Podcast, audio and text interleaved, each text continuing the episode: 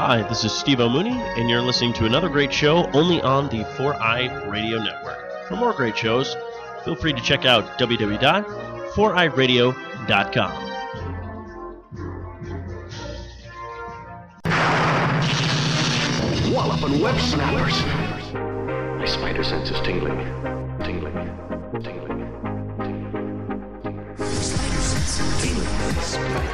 Spider tells me I'm in for some trouble. Something's turning my spider sense off. Spider sense is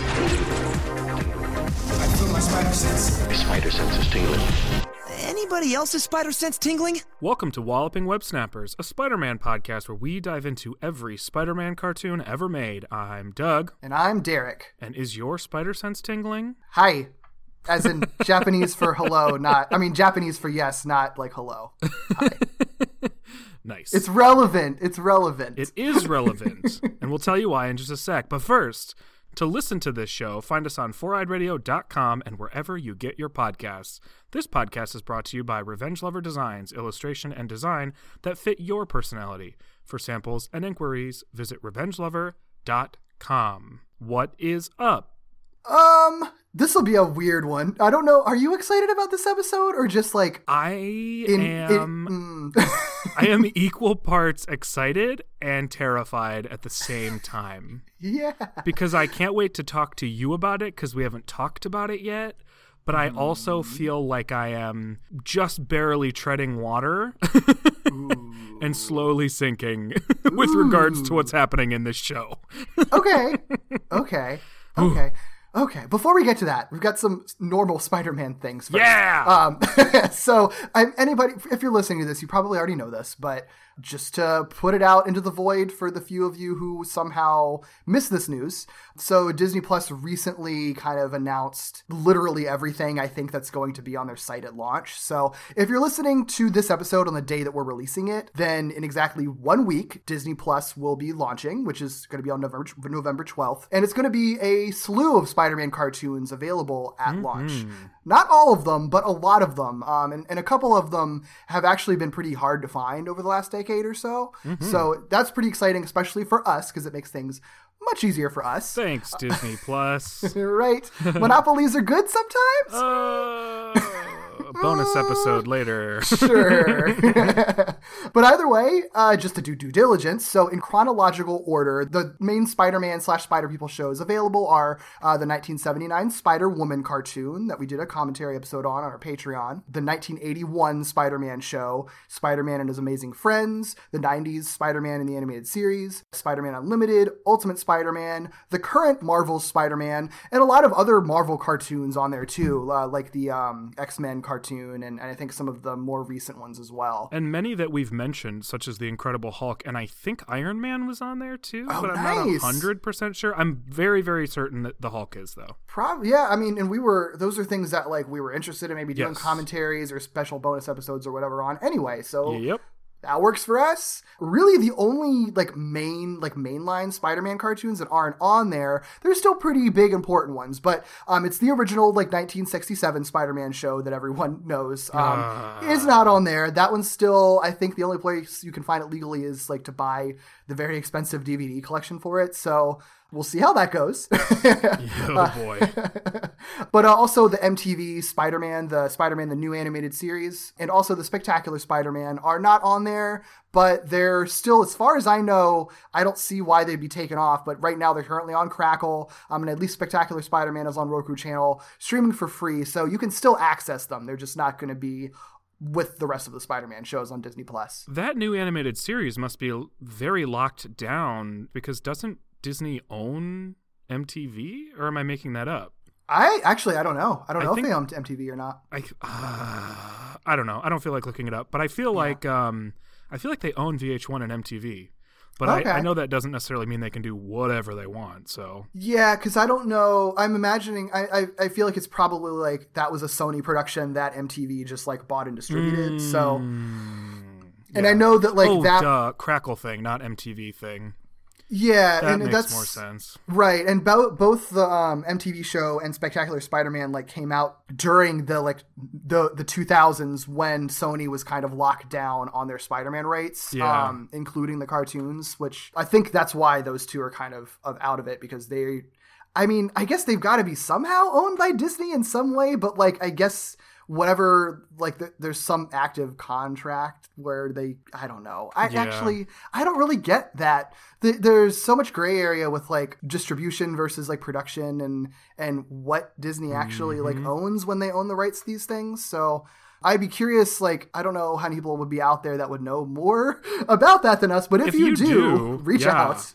I'm actually really, I'd be really interested to to get sort of um, a digestible breakdown of how some of that works. I know I've seen some really cool infographics that try to break down some of that over time, but it doesn't super clarify this type of stuff. yeah, because I mean the whole the whole transition from Sony to Marvel, like buying back some of the Spider-Man property, is like a major reason why Spectacular Spider-Man got canceled. But like, I feel like by now the way that things are, like, I, don't I don't understand how how the rights are still not in Disney's hands for those properties when yeah, every other animated Spider-Man is. I just don't really understand that, but. I don't know. Hmm. I don't know. this this is why it's it's weird that it's such a big it's such a popular thing for like just randos on Twitter to be talking about like the business of the industry and everything Because it's so don't know. complicated. It's so complicated and we don't actually really know anything. It's so Yeah. much just speculation and everything and like clearly like I feel like I'm actually pretty knowledgeable on how the industry works like more than a lot of other people because I've been reading about this stuff since I was like 10 because I'm a Mm-hmm. Weirdo but like and I still and it still is over my head a lot of times and I think because not all of it is is actually like very widely shared or publicized outside Right, of right. you know behind closed doors so I don't know I don't know. Well, hopefully it clarifies itself in some way, and hopefully some of those shows do find their way to Disney Plus because I think we can safely say Disney Plus, even though it's not out yet while we're recording, is here to stay.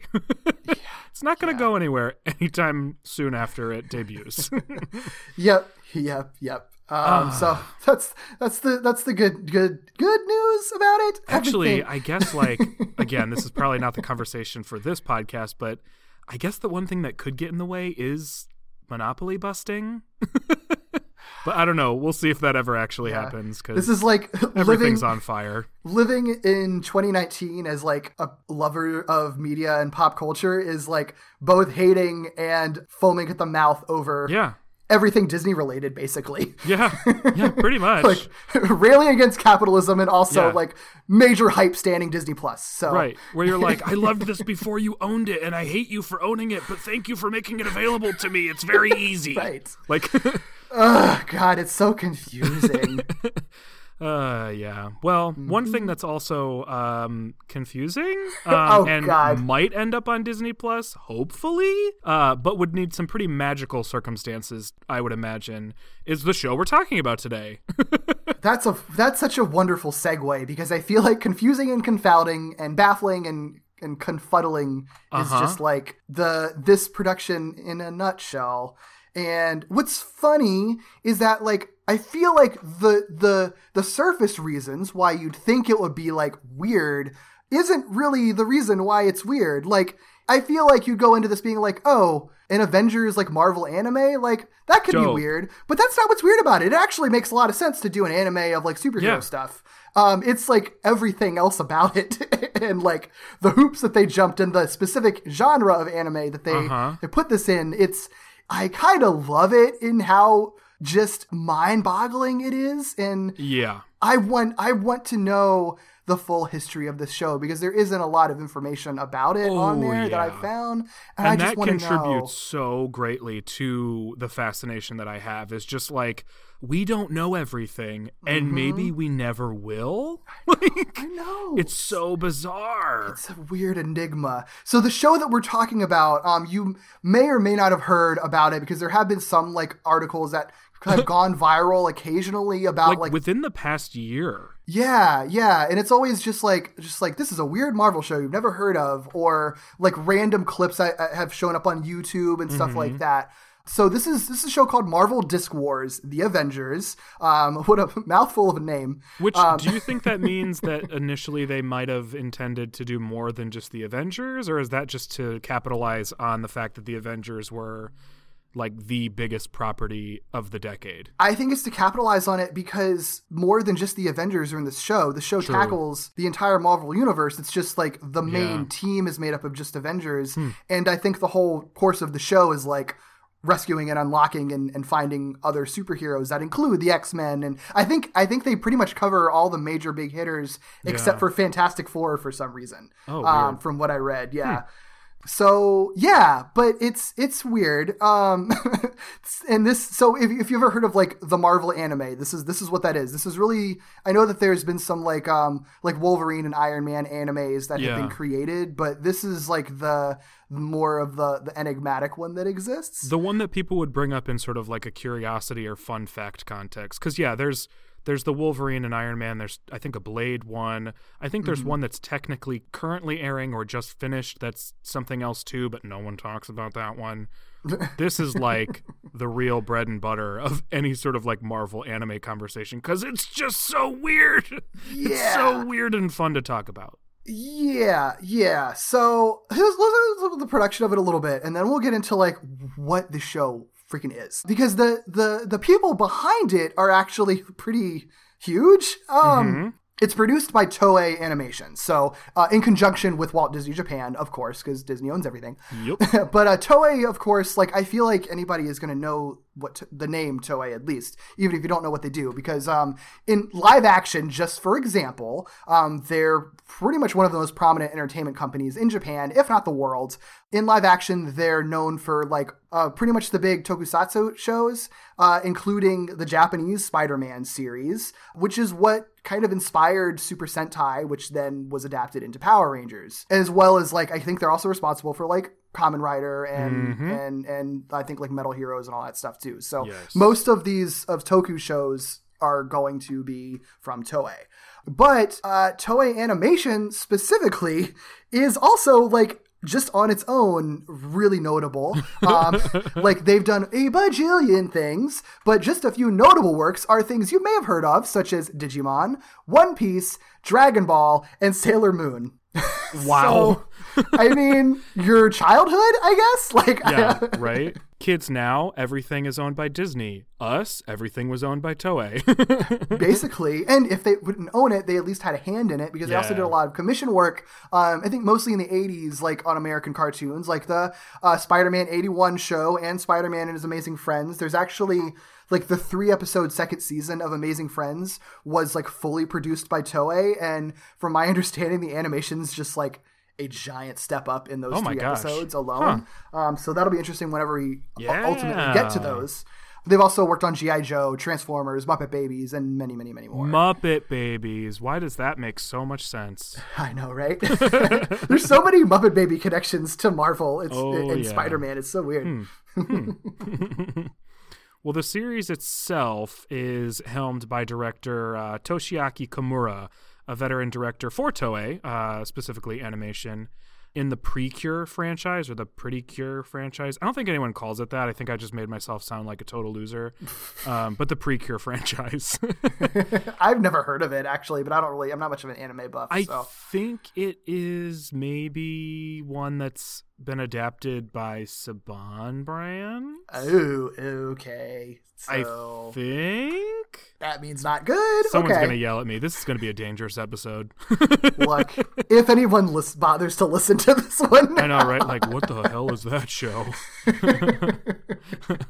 but additionally, uh, veteran Dragon Ball animator and character designer Tadayoshi Yamamuro provides character designs, which is a pretty big deal, um, actually.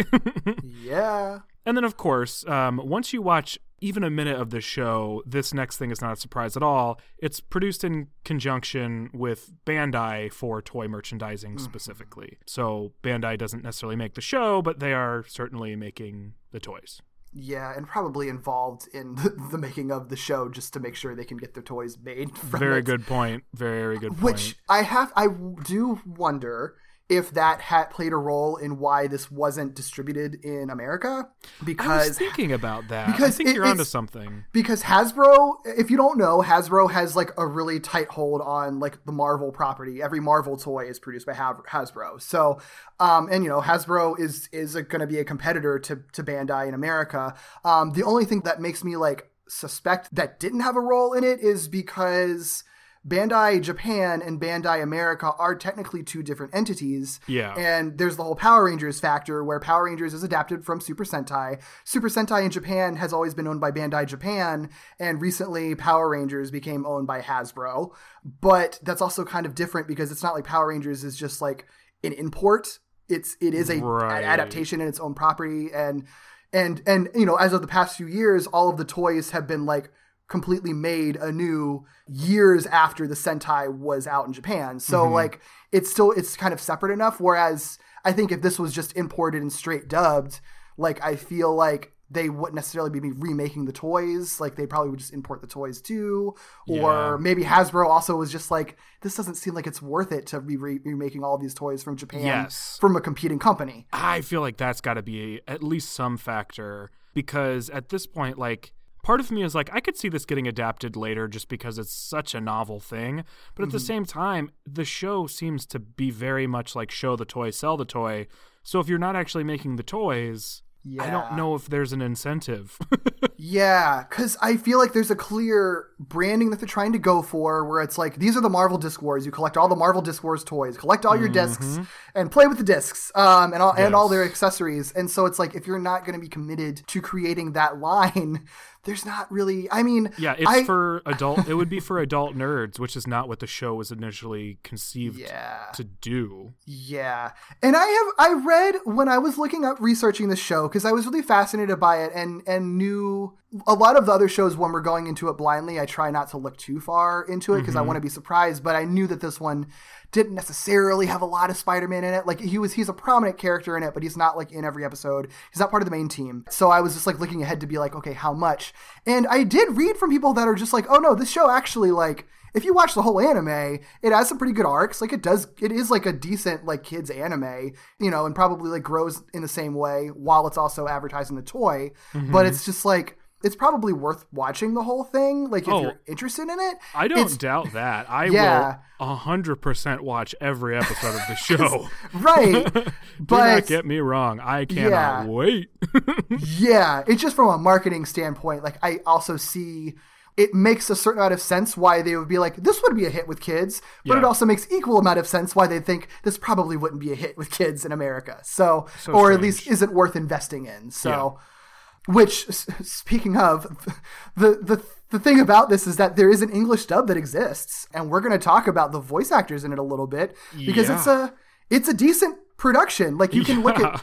Um, I don't know. Did you did you watch any of the clips of the dub on YouTube by any chance? no, I didn't. I, pr- I should have. I don't know why I didn't. It's worth watching because I think like it's a decent. I mean, you know, it's it's like your typical kids caliber dub. Sure. Like it's not like anything amazing, but like they have the actors that you would expect playing the roles, and they they have some some different spins on lines and everything. Like Mm-hmm. they were clearly like putting effort into adapting it. The thing is though, like it never made it to any Western countries, even though it was made with a lot of actors who would be known in Western countries. Right. Um, that dub only aired in Southeast Asia, like in a, just a few select countries in Southeast Asia, actually. So that's what those clips that you can find online come from. They're just like the commercials and previews that they showed. But it's like, it never made it to America. So it's actually like really hard to find it. And what's really weird is like, the IMDb page for this is a total freaking mess. Like, Oh, yep. there's so little information. Any art, any American articles that you can find is always like at the launch of the show saying that it's going to happen in Yeah. Japan. Nothing about the dub, nothing about like the production of it. I didn't. I there maybe maybe there. I wonder if there's some social media posts from any actors being like.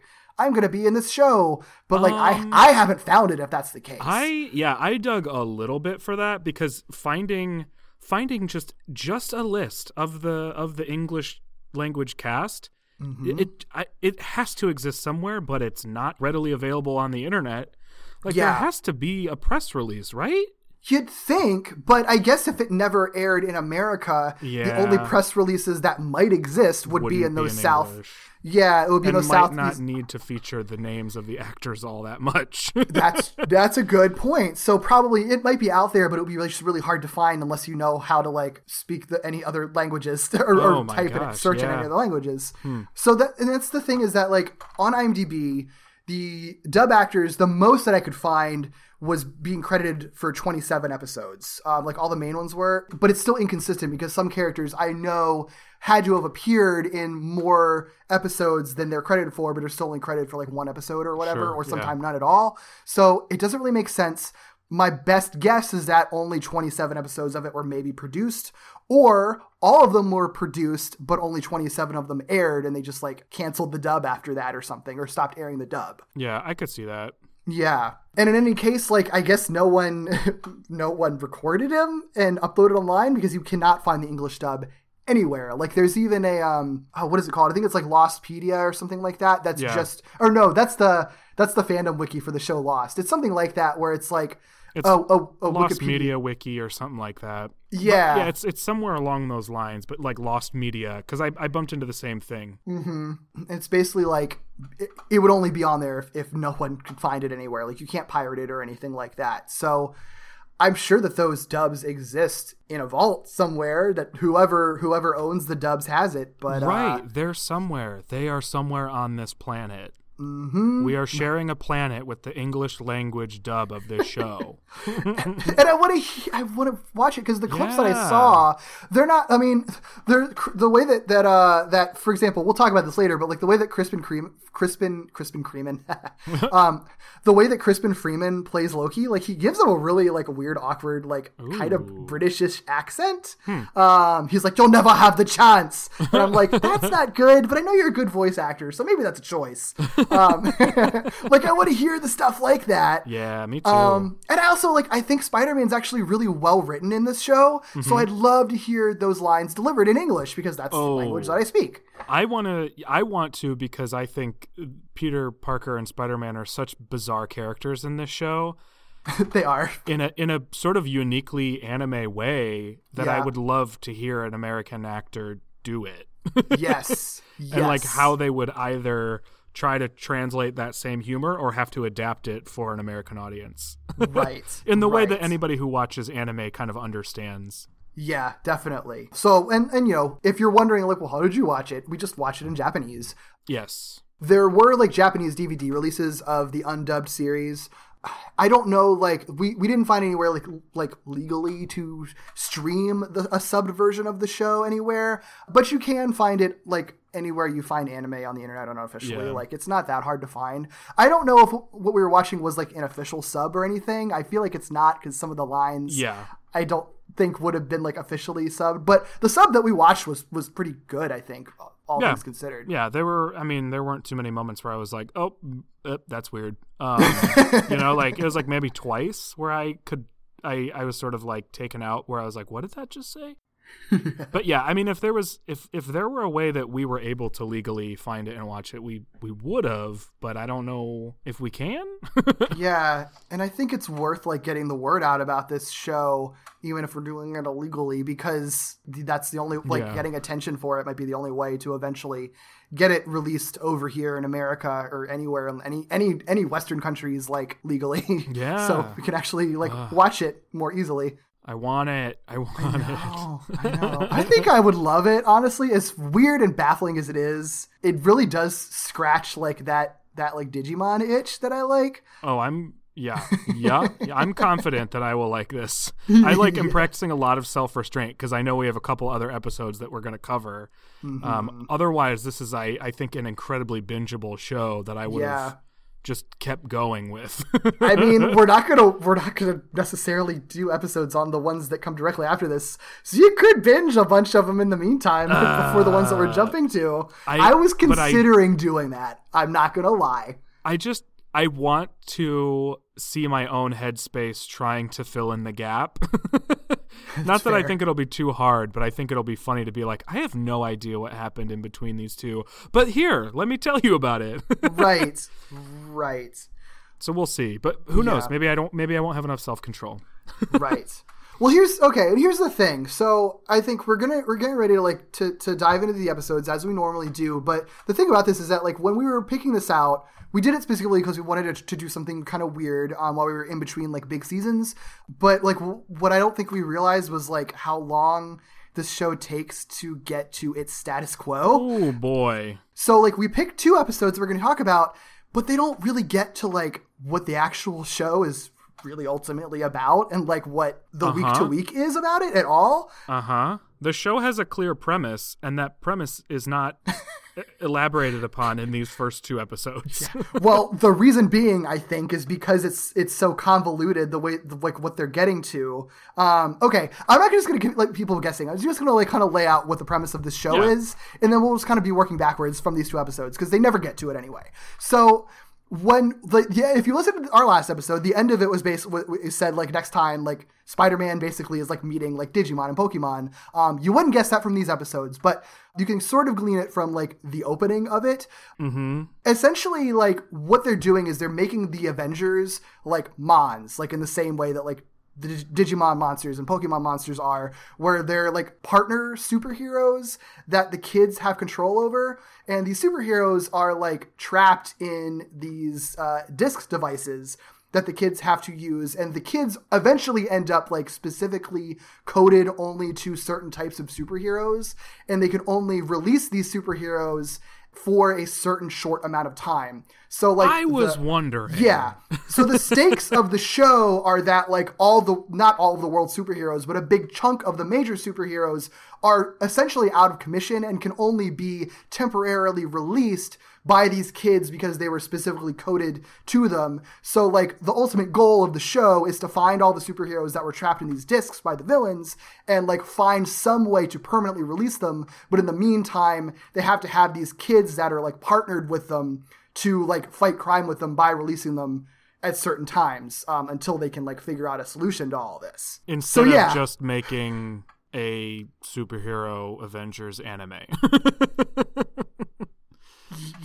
yeah, yeah. Uh, it's it's it's literally like gotta It's so catch them funny. all, like gotta catch them all, but with superheroes and Uh-huh. super villains. So they know that they. I mean, there's points. I think they like travel around the world, or at least the Marvel universe, because a lot of different superheroes outside of the main team are are in these discs. But it's so And- funny because like they didn't just make an Avengers show, but then they also didn't just make a show about kids where like the superheroes are actually robots or like they they made this where like the superheroes are actual real living people, but they're just trapped inside discs. Like, Yeah, which is like a nightmare. They're real. Like some of them are just like like Captain America is just like a regular guy with like a Yeah. super strength. Iron Man is just a regular guy in a suit, and they're permanently like digitally trapped in this like tiny like device where I don't know if they're conscious all the time. I Oh, know that they will occasionally come out as little like tiny cute little holograms. So and like the whole shtick is like they're paired with certain kids and their personalities may or may not clash. So you can already see this established in these two episodes, like what the kids mm-hmm. are, what their flaws are, how the superheroes are probably going to teach them and grow. It's like the typical Digimon format. Like I get that part of it, and that's kind of what I'm most excited to see how they kind of play the superheroes with the kids and let the kids have character development. I think that that's probably like a probably the strong suit of the show. It's just like there's such a convoluted route that they had to take to get to this point the fact that they basically have the Marvel universe as we know it and then had to like craft in this convoluted story to to make it this genre of anime Yeah. rather than just starting it in its own universe Right. where the soup maybe like I could even see it How do being we like fit the entire universe into these discs? right like i could have seen a version of this that's that was like a digimon tamers thing where it was like they're in a universe where marvel superheroes are fictional but then like the the video game versions of them like they're simulations that like come to life or something that the kids have access to Sure. or something like that or, or a villain escapes into the real world or whatever maybe that's too much like digimon but the thing is a lot like digimon as it stands they just had to take a lot of weird pathways to get to that yeah. point. Oh, so strange. Yeah, it's a fascinating show. Oh, laying yeah. that laying all that out up front because it's not going to even it, like it. That's not really spelled out in these episodes. You're going to be like, what are they talking about? That's that's what all of this is like the goal that these episodes are trying to get towards. Right. It doesn't really get to it until like episode like four, or five, or six or whatever, where they're actually like, here's our world, here are the rules, here's our team. These episodes instead are just like utterly bonkers and chaotic and ridiculous, but they're really fun. Oh yeah, no, oh, I yes, yes, I I liked them. I was so hype, like I Yeah. was like really into it. Yes. I just had no idea what was going on, yep. uh, which is fun when you go beat by beat. Let me tell you. All right, Thank you for your hard work on these show notes, Doug, by the way. oh, it was it was exercise. It was just exercise, right? Okay, so let's, without further ado, uh, let's dive into these. Yeah. There's two of them. I actually don't think the summarizing itself is going to take all that much time because it is sort of hectic, and so uh, I don't know that it's super beneficial to like dissect a ton of it. But there are a lot of characters introduced, and certainly a lot to react to. So, all right, we're covering the first two. The first episode of Marvel Disc Wars The Avengers is called The Mightiest of Heroes. Mm-hmm. And the synopsis per the TV Tokyo website is as follows Disc is a justice gadget developed for the capture of the evil villains. Akira and Hikaru, sons of Disc developer Dr. Akatsuki, attend the Disc debut ceremony held in New York with the Avengers. Iron Man, Thor, Captain America, Hulk, and Wasp in attendance. Evil Loki appears that that's funny. Evil Loki. Not good not good Loki. Evil Loki appears there releasing a surprising number of villains from the discs that he shouldn't have. The fierce battle between hero and villain begins now. Yeah, sorry about that. That was a so the IMDb description. I mean, like, well, they barely exist, like, because IMDb is a mess. but I found like the original like TV Tokyo website where this aired on, and just ran it through Google Translate and cleaned it up a little bit, like to try to make it more comprehensible, but still wanted to keep that flair because it is a Yeah, Japanese well, description, so it's gonna what? be fun. I didn't do it justice. I, I, I this this was supposed to be, I think, read like an announcer. So let me let here. Okay. Here we go. Okay, Let me give it a shot. okay. Disc is a justice gadget developed for the capture of the evil villains. Akira and Hikaru, sons of Disc developer Dr. Akatsuki, attend the Disc debut ceremony held in New York with the Avengers. Iron Man, Thor, Captain America, Hulk, and Wasp are in attendance. Evil Loki appears there, releasing a surprising number of villains from discs that he shouldn't have. The fierce battle between hero and villain begins now. Nice. How's that? Nice. Gotta love those. Uh, gotta love those those Japanese excited Japanese descriptions. Right? I feel like that's probably how it was meant to be presented. Yeah, yeah. That sounds about right. That sounds about right. Yeah, disc is a justice gadget. I love it. I'm so I, know, so I love it so much. a justice gadget. All justice should be done in the form of gadgets, I think. Yeah, yeah. At least according to Google Translate. I don't know how. I know that that's not always accurate. So I think it's pretty not- accurate. But it seems. I think I like the term, so I Yeah. want to keep it. Yeah. No, I'm I'm for it.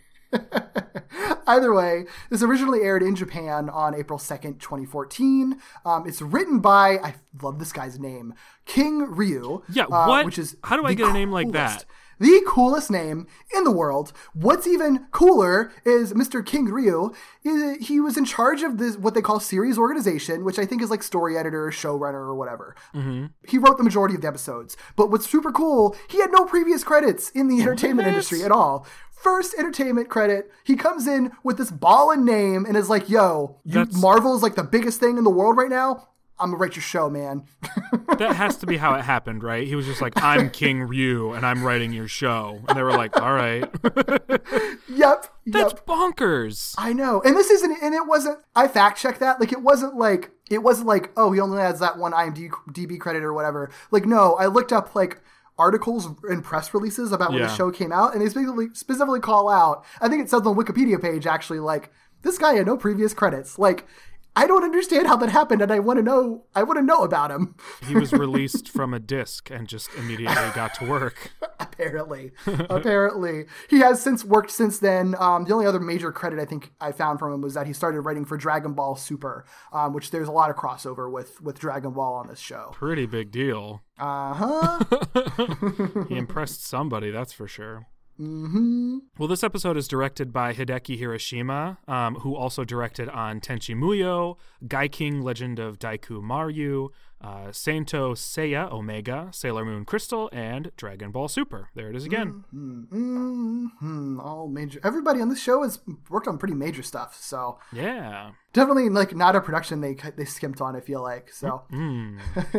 Speaking of like not skimping on stuff, they didn't skip Oh, on the characters in this. My gosh. Okay.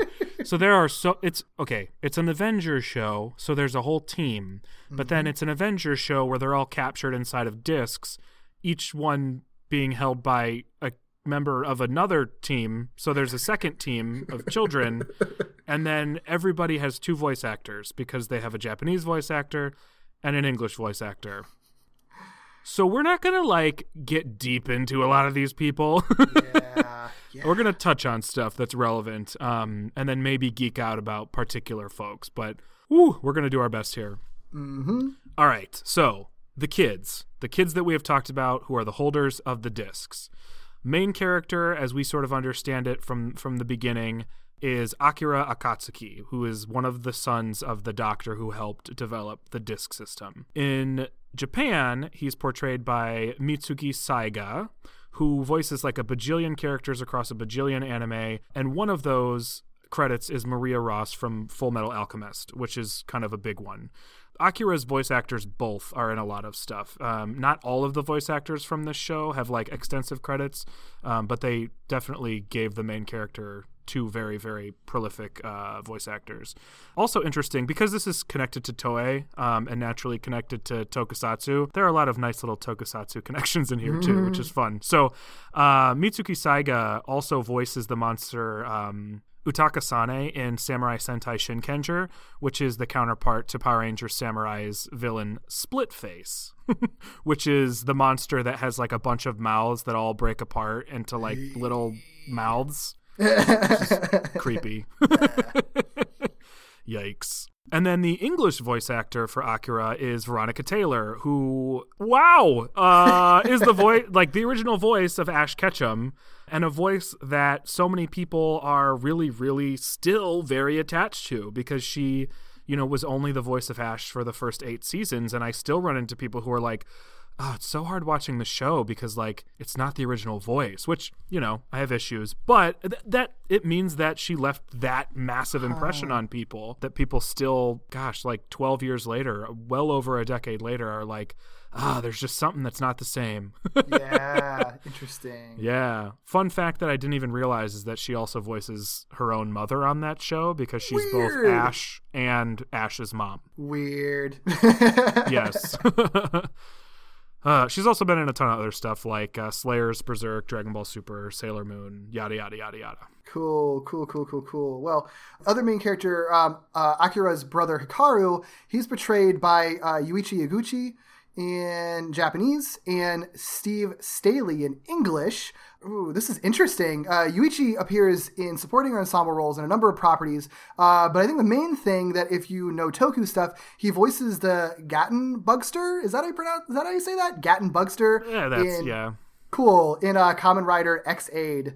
I don't know much about Kamen Rider, but I know that there's a lot of people who do. So that's Ex-Aid cool. is one of the ones I've watched. Oh, nice. I nice. I don't know what the I don't remember which one is the Gatton Bugster. It's like a monster of the week, but in Kamen Rider, the monsters of the week actually tend to last like two or three episodes on a pretty frequent basis. So Gotcha. Cool, yeah, cool, cool. yeah.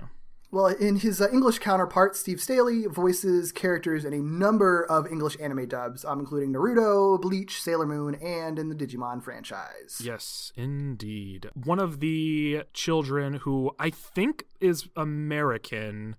Um, Everybody with an they're- American name, I think, is supposed to be. Amer- I think Okay. actually only Akira and Hikaru are Japanese because they're like the transplants from Japan coming to America Okay. in the show. That makes sense to me. That's kind of what I assumed. But they, what's weird is they don't really ever in this show say like, probably because it's just Japan and America. Like they don't have the moment where they're like, "I'm from America," which I feel like happens in a lot of anime. But I guess the setting for most of these episodes is the United States, so they wouldn't do that. Yeah. Um, in any case, one of the three American children on the team is named Edward Grant. He's like a little little sort of nerdy kid um, who is portrayed by Yayoi Sugaya in Japan and Tara Sands in English. Yayoi Sugaya has only a handful of credits, um, including voices in the recent Fire Emblem games. I think the past two um, she's done voices in. And then Tara Sands is the voice of Kari in Digimon Adventure Tri, um, as well as Mokuba Kaiba in Yu Gi Oh! and a number of voices for Pokemon critters in the Pokemon franchise, such as the original Bulbasaur. Nice, nice, Yeah. nice, nice. Um, now another American kid, the the brood, the stereotypical anime broody one, Chris Taylor. Uh, in Japan, he's portrayed by Yusuke Kuwahara in, uh, in Japanese and Ben Diskin in English. Hey. Uh, Yusuke Kuwahara has about a dozen and a half credits, including a handful of minor roles in the Wolverine anime, so has a Marvel connection there. Ben Diskin, meanwhile, is someone you probably know the uh, name of, because we know him very well as the voice of Spectacular Spider-Man's Eddie Brock and Venom, um, as well as just like a ton of other characters across a lot of Spider-Man animated series and plenty of other shows as well. Yes, yes, indeed. And then the final American child uh, on the team is Jessica Shannon, the girl. Uh huh. portrayed by Naomi Ozora in Japanese and Danielle Judovitz in English. Disc Wars uh, is is a very early role for Naomi Ozora. I think she is only been in voice acting for like the past six years or so, so she's relatively new. But Danielle Judovitz is a bit more experienced. She's the voice of Tenten in the Naruto franchise, Barbara Gordon in 2005's The Batman series, Kitty Pryde in Wolverine and the X Men, and Min in the Wolverine anime. So another connection to uh, more Marvel anime. Um, in addition to plenty of other roles she's done. Nice, nice. And moving on to the main Avengers team that we follow here Tony Stark slash Iron Man. He's portrayed by Eiji Hanawa in Japanese and Matthew Mercer in English. Um, so Eiji has a few dozen credits, including for series like Death Note and Naruto, uh, while Matthew Mercer has a number of voice credits, but uh, probably like most recognizable to folks currently on the live action tabletop web series Critical Role. He actually serves as the uh, GM slash game master for that. Yes. Um, I've never actually watched that, but I was kind of like blown away when I saw because I didn't know that he did voice acting. So when I was like looking at these credits and I was like, surely that couldn't be the same Matthew Mercer. no, it, it is. That's cool. Yeah, I had no. I've never. I've never watched it either, but I mean, I know a lot of people are into that. I had no Oh, idea yeah. that the people that were on that were like voice actors because there's like Yeah. another one who's who's uh, related to that on this list too. yeah. Well, there's there's another one related to that show, and then another a, a third one who was on a Star Wars tabletop that I watched on another Twitch channel. So Wow, Um. Yeah, kind of cool. It's like weird being able to see behind the curtain of some of these these like LA aspiring but also actually actors' lives. You know what I mean? And like the crossover that happens on some of these sort of new media endeavors. Pretty That's so interesting. Yeah, I mean, I remember it blew my mind when um Christina V. Like I Yeah. thought I thought I first knew, knew who she was from Hyperforce, from Power Rangers Hyperforce, and then I realized like no, she's I've seen her in other dubs. She was Yep. in the Digimon dub too. Like I never and it just never like put two and two together. It was so it's so wild Yeah. to yeah, like you said, to kind of see them on these like like cross media like th- things that we have like streaming online. Mm-hmm. Yeah, it's it's it's so cool. um, well, if we're talking about the Avengers, especially in 2019, we're going to talk about Captain America, aka Steve Rogers, and in Japan, he is portrayed by Kazuhiro Nakaya, and in English, portrayed by Roger Craig Smith. Familiar? Yes. Um, so Kazuhiro Nakaya has about a dozen and a half voice credits, many of which are actually for video game franchises such as again Fire Emblem and Final Fantasy, and Roger Craig Smith is someone we have recently talked about through Marvel Rising because yes, he is the voice of Captain America, but also, more importantly, Roger Craig Smith is the voice of Doreen's hot dad. Whew. I do think it's pretty cool that for this production that never made it to the United States, um, they are using actors who play these superheroes in other shows that are aired in the United States. I think it's very cool. Nice bit of synergy for sure. Yeah, so I, I do look forward to seeing um, Doreen's hot anime dad.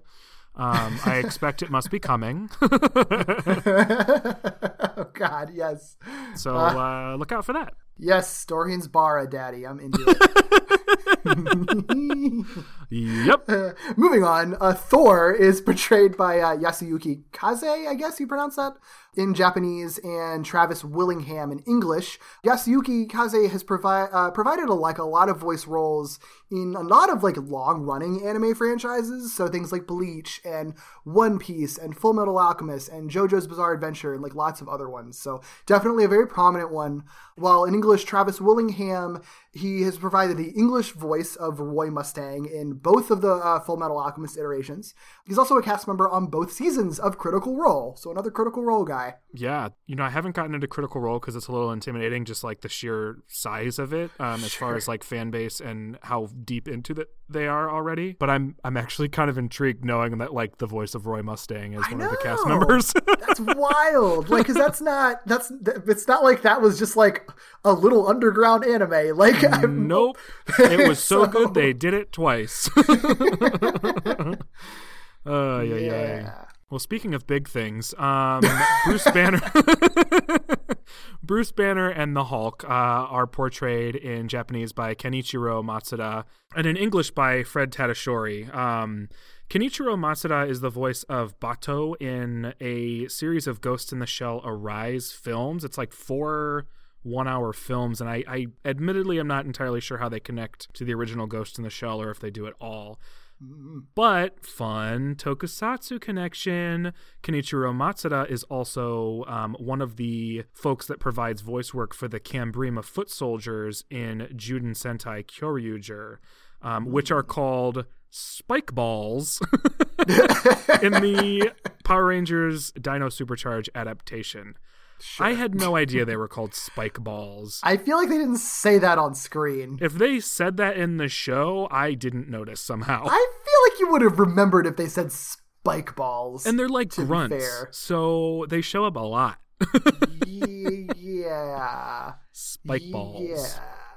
Yeah. Eh, whatever. Anyway, um, Fred Tatasciore is uh, super prolific, actually, um, who has voiced Hulk in a number of Marvel animated properties and video games. I think he's frequently tapped to do sort of like monstrous characters or bigger characters, sort of like deep or gravelly type characters. That's kind of what it looks like. Characters maybe that scream a lot. He has over 700 voice credits, and I'm a, I'm kind of shocked that we've never encountered him over the course of like 20 episodes. Yeah, that's a good point. I don't really understand that either. It's yeah, it's kind of baffling. um, this is like a, a voice actor whose name I recognize just because I felt like it came up a lot, but uh, I had to go back and search our notes to see if he'd ever popped up, and he hasn't. interesting. That is so interesting. Mm-hmm. Yeah. Well, our the one girl Avenger to uh, pair up with the one girl kid. Interesting um, choice, by the way. Is an interesting choice. it's not who you're thinking if you're at home guessing. Yeah, yeah. I think I, I feel like I know why though. So Janet Van Dyne slash the Wasp is the the the lone woman Avenger that they choose for the main core team. Um, she's portrayed by uh, Kaori Mizuhashi in Japanese and Colleen Villard in English. Uh, Kaori Mizuhashi also voices Wasp in the Marvel anime series Future Avengers, um, which I think is the one that you were referencing earlier on that no one talks about apparently. Yeah, the one that like got renewed for a second season that no one talks about and is really difficult to find information about. Like Interesting. I should also point out that there may or may not be a bunch of crossover with that show and these voices. I'm just only confident that she is one of them.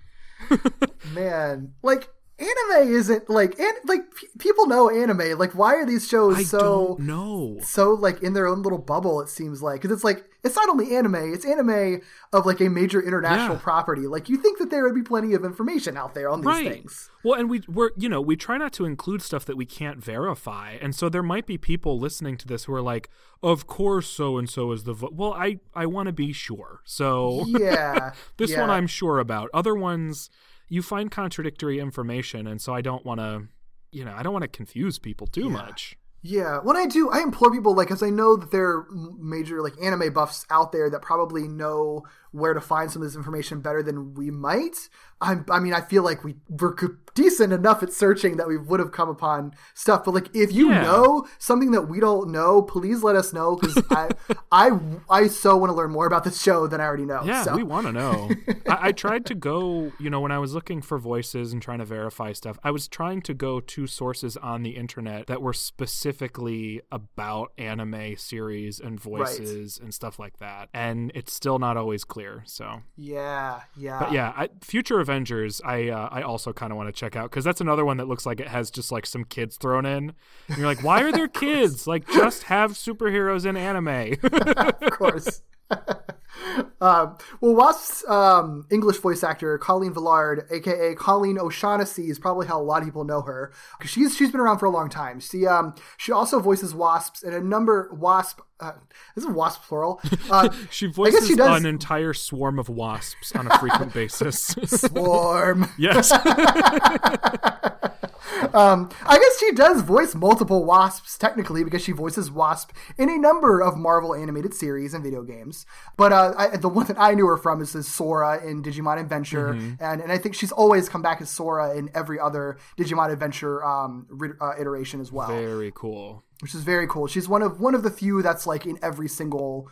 Every time Sora appears, she's always been Sora. Hmm. She's also Tails and Sonic Boom and a number of voices across the Naruto franchise and many, many others. She's a pretty, pretty well-known anime voice actor for sure. She's a big deal. Mm-hmm. This one's funny. I mean, we're gonna talk. This is Peter Parker and Spider Man. But what's funny is um, one thing that that I don't know if you ran into the same thing, but I I would keep running into um, websites or lists that were not technically fan castings, but sort of like speculative casting or like rumored casting, or people being like, we don't have the actual dub, so we think that it's so and so. Well, one that I one that I ran into many many times was citing Drake Bell as the voice of Peter Parker, and I was like, "You just wish it was Drake Bell. It's very obviously not Drake Bell. It's an Yeah. entirely different person." yeah, it's that's that's fascinating because yeah, because if you I mean you can watch the clips online and it's clearly Robbie. I mean they do they have Robbie Daymond and Drake Bell have similar voices and the way that like Drake Bell performed as Spider Man like in Ultimate Spider Man like I can there's definitely like similarities. but like, as people, they're not people you would necessarily mistake for one another. yeah, yeah, and you can tell that it's Robbie Daymond in the clips that I watched for sure. So that's weird, but okay. Yeah, I think it was a lot of like wishful thinking on the part of some of these. And they were they mm-hmm. were lists that were like partially correct, partially incorrect. So like maybe they saw certain things and not other things. I have no idea. But it was really mm-hmm. funny how many times I kept running into Drake Bell as Peter Parker. I was like, no, And I not. guess, I guess in 2014 he was in Ultimate Spider-Man at the time. That's probably so. I guess why. it would make sense to think that. Yeah. So actually, this is kind of funny then because I think that must mean that this Robbie Daymond, this was the first time he played Spider-Man. Oh, before weird. before he was Spider-Man in the main Marvel show that's out now. That's fascinating, actually. Oh, that's really bizarre. I didn't even think about that. Yeah. So, okay, we've already mentioned that Robbie Daymond is the English voice actor for Peter Parker and Spider Man, and that he's the voice of Peter Parker and Spider Man in the current Spider Man animated series, which, yeah, would be few, a few years after this. Huh. Very strange. But then here's something that's actually pretty cool. The Japanese voice actor for Peter Parker and Spider Man is Shinji Kawade, um, who is the Japanese voice of Peter Parker and Spider Man in the Japanese dub of the Ultimate Spider Man animated series, which would have been dubbing over Drake Bell. That's really funny. so that's probably, yeah, that's probably a big part of it too, is like, oh, well, these two just dubbed over each other. Yeah,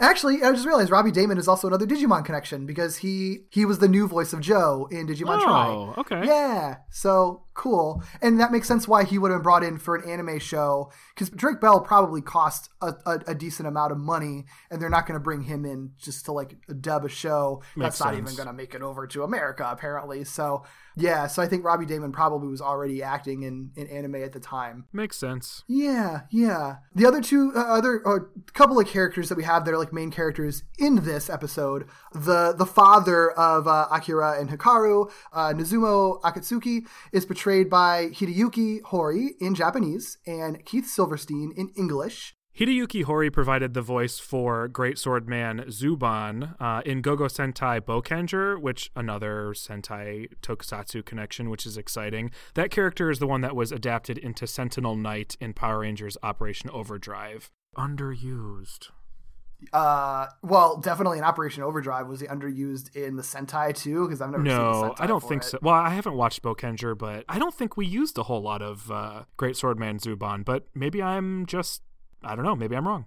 Yeah, yeah, he definitely was underused in uh, Operation Overdrive, though. Yeah. Um, one of that season's many flaws, as many Power Rangers fans would say. Um, his, uh, his his English counterpart, Keith Silverstein, he's known for a bunch of roles too. Um, he's known for uh, Naruto, JoJo's Bizarre Adventure, and Hunter Hunter, um, as well as appearing on Hyper RPGs, Star Wars tabletop, Pencils, and Parsecs. Yeah, which I guess is like second degree tokusatsu, third degree tokusatsu connection. Because Hyper RPG is the channel that hosted uh, Power Rangers Hyperforce. Yeah, yeah, lots of lots of lots of Sentai connections, Yeah. both direct and tangential in this. Yes. um, hey, Pepper Potts is in this series. Yeah, I think she has a pretty. I think she has a pretty big role throughout the entire show too, It which sure is really seems cool. like it, right? Yeah, yeah. Um, I like her too. Mm-hmm. I like that they made her Pepper Potts as well because I I know that this is a an established franchise, but I, I don't think I would have been that surprised if they just decided to like make a new female character for no reason to be in this spot. So I'm I'm glad that they kept her. I don't know why I was like afraid that they wouldn't for some reason, Mm. but anyway, um, Pepper Potts is portrayed by Fumi Mizusawa in Japanese and Ali Hillis in English.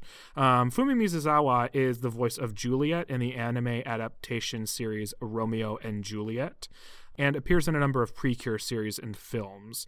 She also voices a ton of characters in a ton of properties. I think she's pretty pretty prolific. And then Ali Hillis provides a number of voices in video games, including Liara T'Soni in the Mass Effect series, Hmm. uh, Lightning in the Final Fantasy series, Hmm. and get this, Felicia Hardy in the 2012 Amazing Spider-Man video game. Huh. Interesting. Actually, she would make a good. She would make a good Felicia Hardy. I could see that. Well, I don't know for sure. You might know this. Does Black Cat appear in this series? I don't know why she would. I never played any of the Amazing Spider-Man games. I have no, idea. no, I mean idea. the series we're talking about. Oh, in this? Actually, no. I could don't just know. tap into Ali Hillis again. I don't think she would, right? I don't. Uh, but I Unless they explicitly needed more female characters to the showcase. little potentially the little but the little I've read ahead, there are some randos that you wouldn't expect popping up in this show throughout it. So. There are a lot of rando villains in this show Uh, that I would yeah. never have guessed. yeah. Speaking of villains, this isn't really a rando villain. It is kind of weird that he's the main villain, but I guess it makes sense considering this came out. They were Two definitely producing after. this right after. they were definitely producing this right after the Avengers movie. So um, Loki is kind of like our main big bad. At least like it seems like he is at the front of the series. He's portrayed in Japan by Tadashi uh, Mutuo in Japanese and Crispin Freeman in English. Tadashi is only just like kind of a light spattering of credits um, in addition to this one, so not a whole lot. Which Crispin is Freeman- wild considering he's like the main villain of this show. Yeah, or at least it- appears to be. I guess I don't know. It's anime, so there's probably a bigger bad. But Yeah, at least at this point, I'm sure for like a, a solid arc of it, um, Right. at least he's a main villain. Um, conversely, though, Crispin Freeman is his English voice, and he's done like everything. Um, one of the main Yep. things we've talked about was uh, Max Dillon slash Electro in Spectacular Spider-Man. Um, we've talked about him a lot in his first appearance as well. yeah, yeah. because he's also another Digimon connection. So yes, yes. So there, yeah, there are some folks in there that we've we've talked uh, a decent amount about. Looks like a lot of Spectacular Spider-Man connections. So hey, you should watch Spectacular Spider-Man. It's free, and we covered the whole first season. and It's really good. So go do that. yes, we did. yes, you should definitely do that, please. Please, please, please. Oh, man, I'm so glad we got past all those names. Oh my gosh, so many characters, but really good people behind them. I know, right? Sorry if we butchered your name, guys. uh, if you're listening. so let's dive into this show because Yes. it's I mean, it's been fun so far, but this is where the fun really is because it's Yes. a lot of crazy stuff happening here. So the series opens up. It actually opens up with like a really brief snippet of the action to come because the first episode doesn't have a ton of like standard action in it. So I think they wanted to kind of show like, hey, this is what you're in for. Um, so it's a pretty like action scene that we really don't really know what's going on um, with the main Avengers like Hulk, Iron Man, Thor, and Yeah. Wasp fighting random villains and mooks and stuff like that. Yes. And then we get to like kind of one of the best parts of the show so far is the opening theme. Yo, this opening's theme is so good. The opening and closing songs are amazing. I love both of them, but the opening theme especially so good. I had it stuck in my head at work today. Like it's Dude. so good. right? right? It's great. and it's it's actually done by an artist who does the current Kamen Rider theme as well. And it has a pretty Nice. similar vibe to like the type of opening theme you would expect from a Kamen Rider show, which is like live action aimed at like preteen boys. You know what I mean? so and and this kind of like fits into that same vibe. hmm and I, I, I just it kind of pumps me up. like I, I Yeah, really, it's really like it. I sought out uh, the the video on YouTube so I could save it and listen to it. and then another fun fact about the person who performs this: he actually will return to voice a character, uh, Silver Samurai, in the future episodes of the series. TM Revolution. Yes. Such a cool. I love the name too. yes, TM Revolution um, is the one who performs this theme, and he performs with a collaborator named just just Jay for the Kamen Rider theme, um, and TM Revolution is the one that that voices Silver Samurai. Nice, nice. Yeah. Uh, I love it. I love it. It's so good. It slaps. Slaps It AF. does. and actually, and I mean, it's the opening theme also pretty clearly like displays what the show is all about too. I mean, Thank it's, an, God. it's an anime. It's an anime opening, so it makes sense. But like, it's even more needed here. Uh-huh. it's pretty explicit. Like, here are the five kids. Here are the five heroes they're partnered with. This is these are the things they do to activate them. Like, there you go. Normally, Crash I course. wouldn't watch the theme the first, you know, for the first episode of a show. I try not to because I feel like it shows stuff that I don't want to see yet. But in this Mm-hmm. one, it's almost like prerequisite viewing. yeah. And you know, I get the I, I mean, again, it's kind of standard for kids anime and any kind of like Japanese kid stuff where they'll have these little like eye catches and and beginning Yeah. and ending things that like show you um just like random snippets or whatever. Uh but I feel like it's I feel like they were even more intentional with it because not only do we get this flash forward in the beginning before the opening theme, then bef- also before the opening theme and they have this every episode is they have like one of the the I think like um stock um uh, clips of the kids like D-smashing their discs. Yes. Um, so you get yeah, which again we don't actually see in context in these episodes because we don't get to that point yet. Yep. So they show that, and then they still at the end of the episodes they have a little of like who's who of characters and, um, and the preview of the next episode. So it's sort of like they're absolutely like padding as much as they can to be like, no, I know that this isn't what the show is yet. This is what the show will be. Mm-hmm. It's just going to take a little bit to get there because it's a weird, convoluted Yeah. story. So Yep. well, let's get into the convoluted story. I will preface this by saying that these two episodes take place almost entirely on the raft, which is the you know a big prison in the Marvel universe, and then some on a helicarrier. Sometimes it's unclear as to what we're looking at. so um, if I misspeak, correct me. And uh, I, I, I sometimes got confused because the raft and the helicarrier kind of look the same from the inside. yeah, So anyway, most of it takes place in those two locations, but it starts off in Japan, right? yeah, Settings for these not not always super clear. So yeah. the episode starts with that action shot, but then after the theme, we get sort of like a school classroom scene where the bell rings. We learn that it's the last day before spring break. Um, they've just taken their spring exams. And Akira um, rushes to get out of the school because he's scheduled to meet up with his brother Hikaru um, before the two of them are set to attend a Stark International press conference on the raft, which is that island prison. Um, We learn briefly that their dad has been away from their lives for two years working for Stark. Um, so they're pretty pumped about getting to see him. kind of weird. Uh, Akira is like pretty like kind of just kind of cheerfully like yeah you know even after our mom died like he never like reached out to us he never came Uh-huh. for birthdays or holidays but it's cool we get to see him now and it's like ooh kid you are definitely repressing you are oh so yes. repressing so much repression. Yes, it's it's like it's kind of devastating, but also like makes sense in a terrible way if you Mm-hmm. know Tony Stark from especially the MCU. You know what I mean? Like Mm-hmm. because like basically their dad has been working for Tony Stark, and I feel like that's like.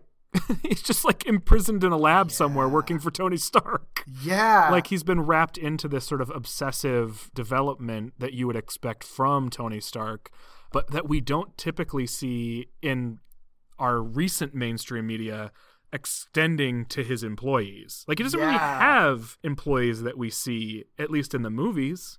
Yeah, well, because we don't really get to we don't see much of his like day to day business stuff because the movies Right. obviously are about the superhero side of things. So it's a really interesting take on it, and I do think that that's something that's unique about this show is because this is sort of like being able to sort of see what the superhero world is like from the standard public on the ground. Yeah. Um, and what happens when they get involved in it, and I and I am curious to see if that aspect of it, like the fact that Akira's father, the, the reason he was absent and the reason that like all of this happens ultimately in the show is kind of because of Tony Stark. And then like spoiler, like Akira gets partnered with Tony Stark. I wonder if that's going to be kind of a schism in their relationship as they oh, grow Oh, yeah. That makes sense. because this isn't it's not really us just reading between the lines either like akira has a pretty cathartic moment in i think it's the episode after this with his dad um, or maybe it's maybe it's this one i don't remember we'll get to it when we get to it but like it this this the weirdness of like their relationship does get called out Yes, yes, for sure. So yeah, they they're on their way to to to go to this presentation. They're excited because they get to see their dad, not necessarily because there's a presentation. um, I know it's just like a weird thing to process, but in any case, that's where they're headed. On his way to meet up with his brother, Akira sees a small child like in a crowd crying and is faced with a dilemma of whether to rush and be on time or to help the small child. He chooses to help the small child, so we kind of learn early on that he has heroic qualities. You know, mm-hmm. he's he's the kind of person who has some selflessness in him, has principles, cares a lot about you know whatever values he holds. So Yeah. So when he does finally meet up with his brother Hikaru, well, he does this by like I think it's one of his friends that he sees, and he's like, "Oh no, I'm going to be late. Oh, hey friend, can I?" borrow your roller skates which he's going to be taking to another country so like how you're going to get it back to the uh to who you're borrowing it from i think that was a lie i don't think you ever intended to give him back but Nope. he borrows this, this kid's rollerblades to uh to get to the uh the the airport faster yes, so he does do that when he gets to the airport. He does like a really cool like jumping move over the stairs, and of course like lands and falls and uh, scrapes his scrapes his knee. Um, so he's heroic, but maybe he's also a little bit rash. yeah, he's kind of your standard like goggle head, hot hot Yeah. head like there is in Digimon. He even is like dressed in red, like which is always the color of like the Digimon protagonist. So it's like it's pretty. It's a pretty standard archetype, but. But it, I mean, it works, and it actually makes sense that he would be teamed up with Tony Stark, who is also like a hothead, kind of, but in a different way. So Yeah. it, it'll definitely lead to an interesting dynamic. But yeah, so he does that, and it but and all of it doesn't matter anyway because they've already missed their boarding for their scheduled flight. Yes. In the wake of missing their boarding, um, they're trying to figure out like what the best way to get there is.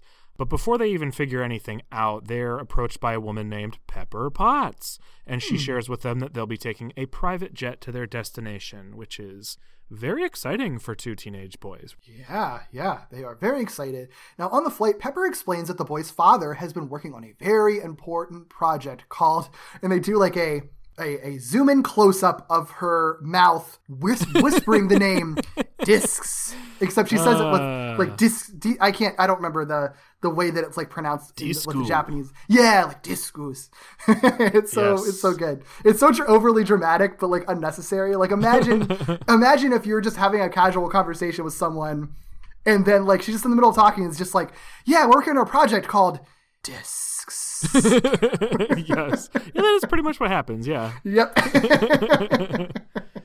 before she can really explain what the disco are, we're going to say it that way from now on.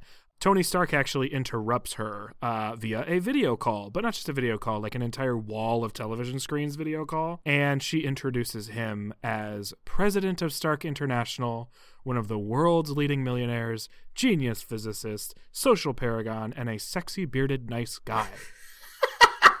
but hesitantly. that was the first time I was like, I feel like maybe this isn't an official sub, but also it would kind of work. Sexy Yeah, bearded nice yeah, guy. unclear. It could be what they say. I don't know.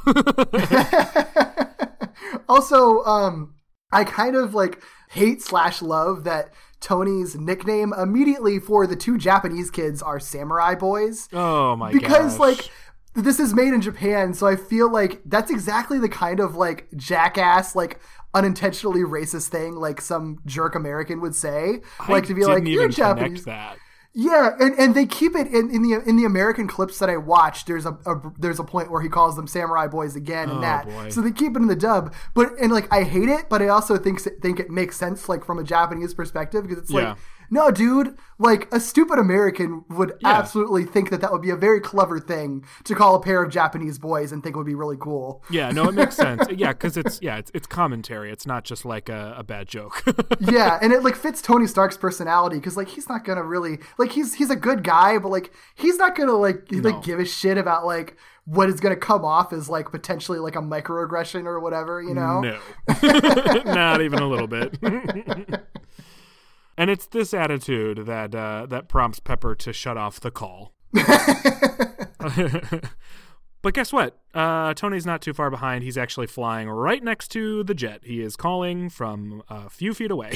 Yep, and just like with the uh, main like Marvel Cinematic Universe continuity, like his his secret identity is like out and well known, which I don't know if Yes. is necessarily always common in the actual Marvel comics. So they're definitely taking they're definitely I mean they obviously they're taking a lot from the the MCU versions of these characters for the most part. But Yeah. And he's flying next to the jet, like pretty much just to say hi. He doesn't really stick around all that much. He only does the video call and like waves through the window just to like introduce himself, say hi, and just like be Tony Stark. So he actually flies off pretty quickly. Yep. Yeah. Uh, so after Iron Man flies off, Hikaru asks for some more information about the discus. Um, Pepper, Pepper says that she's uh, not permitted to share any details, it's classified, yada, yada, yada. But luckily for we viewers, we cut immediately to this unknown location filled with a bunch of masked folks who are some kind of conspiracies going on, and they are talking about the discus. the uh, mysterious, this mysterious blonde man in like a weird mask with like a pointy nose. Yeah, like a masquerade mask, not even like a full mask. It's weird. I don't know who these people are. I mean, that's, I prob- that's probably part of the mystery. I bet that's part of the mystery of the show is like True. who's ultimately behind it because it's kind of like weirdly culty and everything. So oh yeah. I, I am interested to see like who the actual real big bad of the show ultimately is. Yeah. So he's um, helping a raft prisoner escape by capturing them in a triangular golden disc. That's a disco. Um, I think the prisoner he's helping is King Cobra, right? If I remember correctly. Yes. Yes, Yeah. because I know why I remember because he has his. I love the design of King Cobra in this, Yeah. and he has this the tail. His tail, he's while he's standing there, is like wrapped around his legs, and it is adorable. It is the cutest thing I've ever seen in my life. Like a cat wrapping its tail around its feet when it's like just sitting there. Yeah, I love it. The villain designs in this show are so cool. they really Like are. I don't love all of the hero designs, but I love all the villain designs. because they really like i think they do a good job of keeping the spirit of like the traditional american designs but really putting a real anime villain spin on Mm-hmm. all of them in a way that it, i feel like it works better for villains than it does heroes because Yeah. like anime villains just always look really cool anyway Yup. and i feel like a lot of villains are kind of inspired by like anime a little bit more than than superheroes often are so yeah i love it i love his design specifically but all of them are great It's very, very good. But that's sort of like the first demonstration we get of what the disc can do. Um, we don't really get an explanation. We just see that this mysterious guy digitizes and captures King Cobra. Uh-huh. Well, outside on the raft, um, a number of VIP guests and superheroes are in attendance waiting for the presentation to begin. Inside the raft, a I think this is the raft still, right? I think so. because they're talking about prisoners and stuff. A sort Yeah. of rare, like almost Wonka-like tour is taking place, and I say that because the the children will talk about kind of how they got their tickets in sort of a Wonka-ish way. Yeah. But there's like a tour happening. It's being led by a character who I feel like is just Greg Clark, right? I think so. Yeah, I think it's supposed to be Phil Coulson specifically Yeah. because It looks I mean, so much like him. and all of all of the Shield characters, especially, are definitely drawn to look like their movie counterparts. Yeah. I should clarify. I don't mean Greg Clark's voice, just Greg Clark's likeness. yeah, is it wait? Is it Greg Clark or Clark Greg? Clark. That- oh, am I saying it backwards? That's hilarious. I don't, but I could be wrong. Let me, let That's probably Clark check. Gregg. That seems like it makes more sense. I don't know. That guy. Yeah, Clark Gregg. Yes, it oh, is. oh, that's Clark hilarious. Clark Gregg. It's Clark Gregg, everyone. There's a it lot of looks um, like Clark Gregg. there's a lot of like double first names like Jessica Shannon. yes, yes. Well, see, I was just I was structuring his name in a more traditionally Japanese way, where I said his family name first. So you go. We're just on brand. just Yeah. keeping it weeb over here, you know. Thank you for that. Uh huh. yeah, but no, you're right. They don't really like get explicit about the selection I, of of the kids. I mean, there's too much going on in this episode anyway. Right. It's not important, but yeah, because they reference like uh, one of one of the kids like bought bought her way in. Another kid like only because he bought a pair of headphones that was Mm-hmm. owned by by Stark Corporation. I think like got a ticket for it. So it's a really that's a really like interesting detail that's very underplayed Oh yeah. but it's essentially just to like get who would normally just be your traditional everyday kid into a very what would also be a very private special event essentially. It, it is like kind of a really weird like kind of behind the scenes look of like a super powered prison. Like it's a it's all weird. And the fact So that all this is happening in a prison is very weird. And and it get, it will eventually get called out. it does. I'm very glad that it gets called out. Yeah, because what they do is they're like on this tour, and this not identified Phil Coulson figure basically says like, yeah, this is where we keep uh, all of our superpowered criminals, such as oh, I don't know, Green Goblin, Abomination, MODOK. what a weird pull Right? Whiplash, Tiger Shark, King Cobra, and Baron Zemo. Like, some of those are like, wait, where'd you get that from? And some of them are like really big deals. yeah and they just have like kids on a tour. Whatever. Right. It's like you were asking for this to go wrong, Oh right? yeah. Oh yeah. Yep. Yep. Yep. Oh my goodness. Um, a young boy um, who we learn very quickly is Edward Grant. He's on the tour, and he asks if the if if they're there because he's thinking that uh, that the announcement that Tony Stark is supposed to be making at this presentation is going to be a new suit. Um, in fact, that's like a rumor that's going around online, and he knows that because he runs a superhero fan site. So he has his uh, his finger on the pulse of superhero stuff.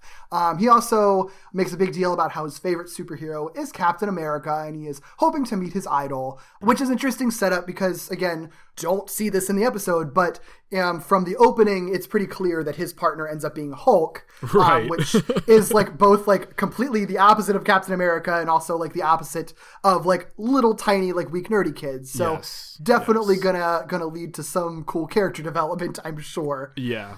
I love the subtle shade that gets thrown at Tony Stark every once in a while because this is the rumor. Like they just think that he's putting on this big production on a prison raft to show off a new suit. I think Wasp makes a reference to that earlier too, where she's like, "It's probably just a suit." I didn't even think about that. No, you're so right. Yeah, Yeah. because it's just like t- he doesn't. He's just every week it's a new suit, and he always it's always a big thing. yeah, yeah. So I love that everyone's just like, "Whatever."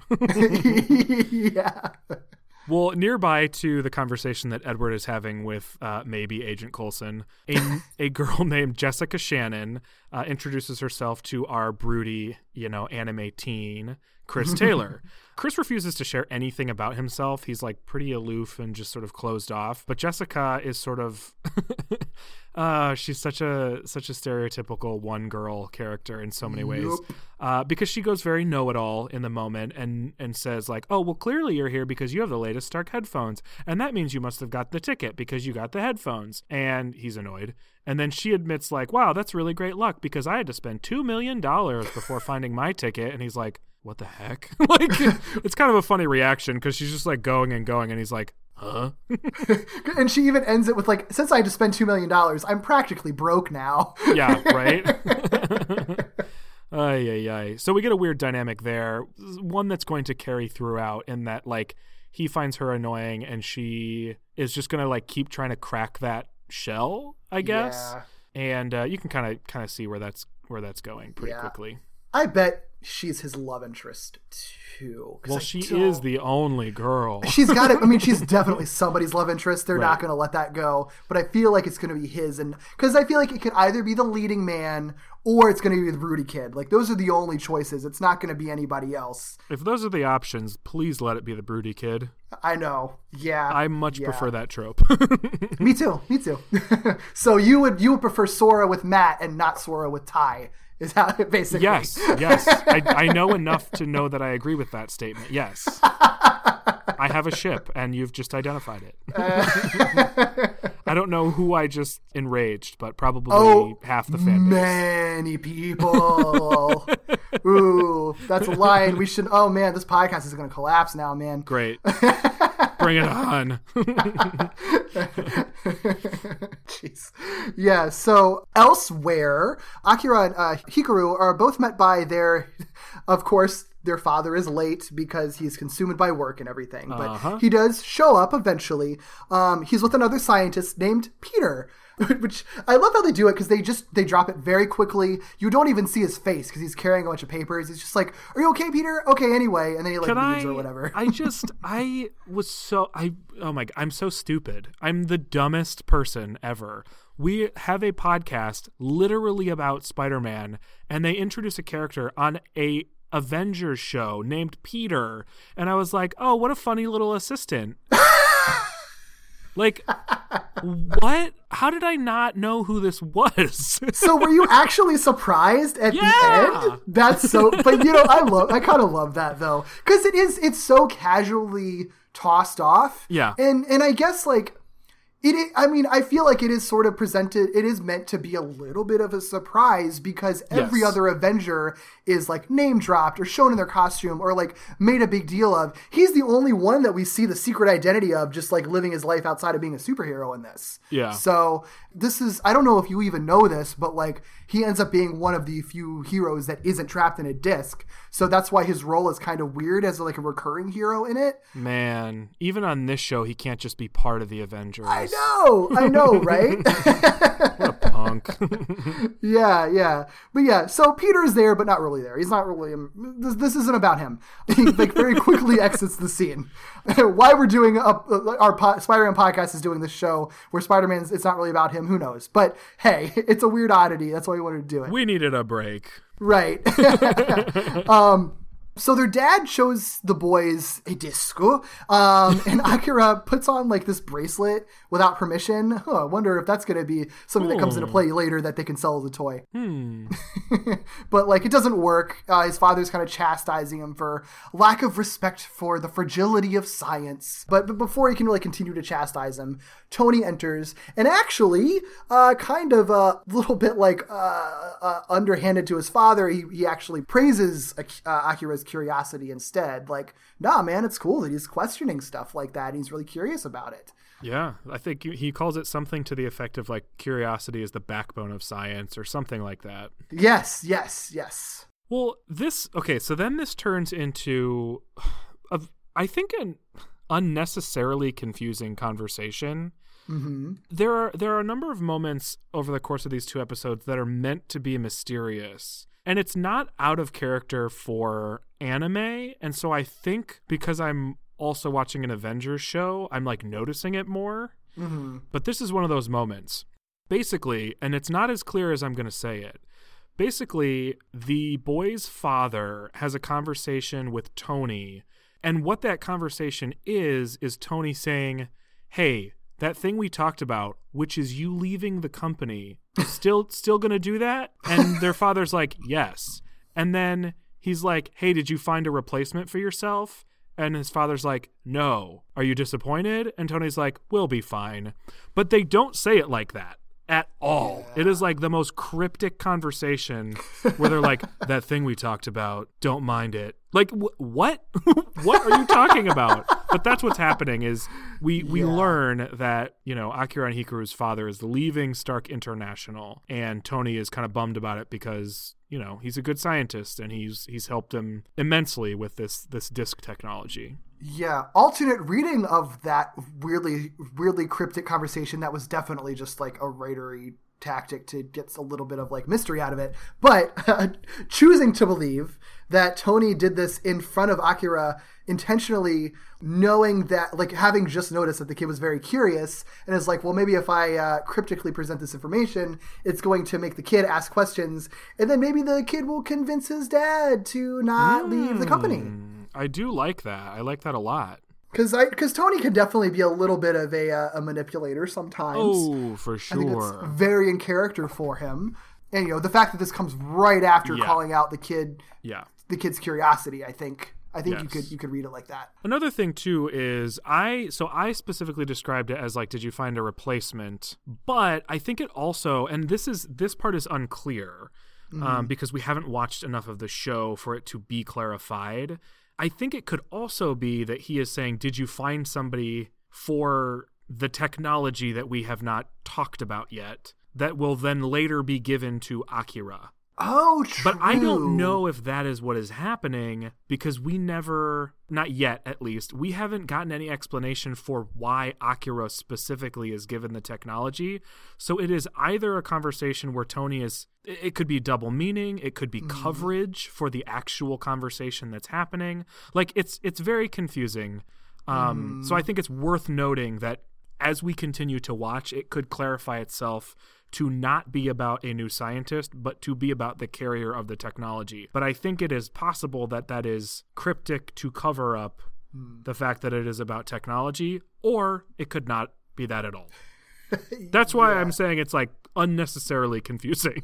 I mean, yeah, it's it's one of those things where it's sort of like this this show is so weird because it's throwing so much stuff at us. Yeah. And it's sort of like it almost can't really afford to be that mysterious because you really we we really need the exposition right now. Like I, you need to explain what's going on. yeah. And they do for the most part. I mean, I think part of the reason that it takes so long in this show to really get to the status quo Mm-hmm. is because it's trying to like pace out all of the information and everything. Yeah. But it's like because of that, it's also like I don't know. You got to be a little. You got to you got to give us a little something, man. Like Well, and it's it's not impossible either. Like, and you can keep it mysterious. They could have literally just had an aside or like one of those like anime. I'm I'm gonna whisper directly into your ear moments. yeah. where he just says like that's Akira and his father goes yeah and Tony says are you sure and then the father says yeah I'm sure like that would have been enough where you're like what the fuck are they talking about Right. but then you know that like okay I need to pay attention to something that has to do with Akira here Yeah, because as it stands, I feel like like all the biocode stuff that that ends up being like a big MacGuffin as, Mm-hmm. as it goes along. I feel like you don't even really like notice how big of a deal it is until like they're really saying like I can't let go of this briefcase. It's sort of like you don't know what it Yeah. does. You don't know like what's like what it's for, and it's sort of like I like to an extent like you get that there's going to be a reveal later on. Like you know it's going to be explained to you, but it's also like but I want to but like it makes it really hard to like engage with everything that's going on when there's so little that you really understand. yes you know. Yes. Well, and that continues for the next few scenes, but for different situations. Because, like, at the end of this conversation, Tony's like, okay, well, in that case, if you're leaving, I will take sole credit for the development of the disc technology.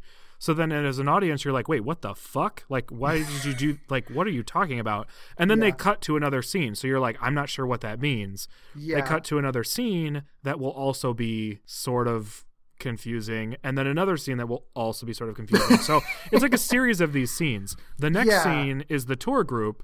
They're waiting in this like special viewing area for the presentation to begin and edward is like wait we're too far away. Like i need to take pictures of this for my my website um so i need to like get closer. I need to like sneak my way through the complex so i can get closer.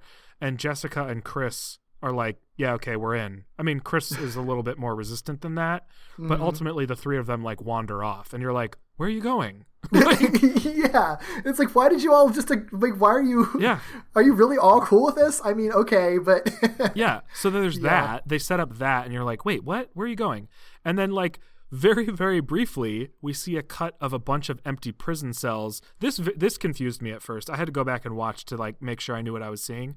They show a bunch of empty prison cells. They're all different prison cells. And a number of them have been vandalized in different ways, but ultimately they're all empty. What you are supposed to pull from that is revealed later. yeah, yeah, but you can put the pieces together if you're really sharp um, because Right. we've already seen one prison cell emptied through circumstances hmm and then we get another scene that is confusing and unexplained where throughout the raft and maybe the helicarrier or maybe just the helicarrier or maybe just the raft again inside of these places look the same a number of masked men who we are not introduced to Nope. initiate something called operation lost day without any explanation yeah, so we we get we get a conversation about maybe a uh, replacement scientist, but maybe Akira being some sort of like chosen child. We get the children going off exploring on the raft. Uh, we get a bunch of empty prison cells, and we get an operation initiated without explanation.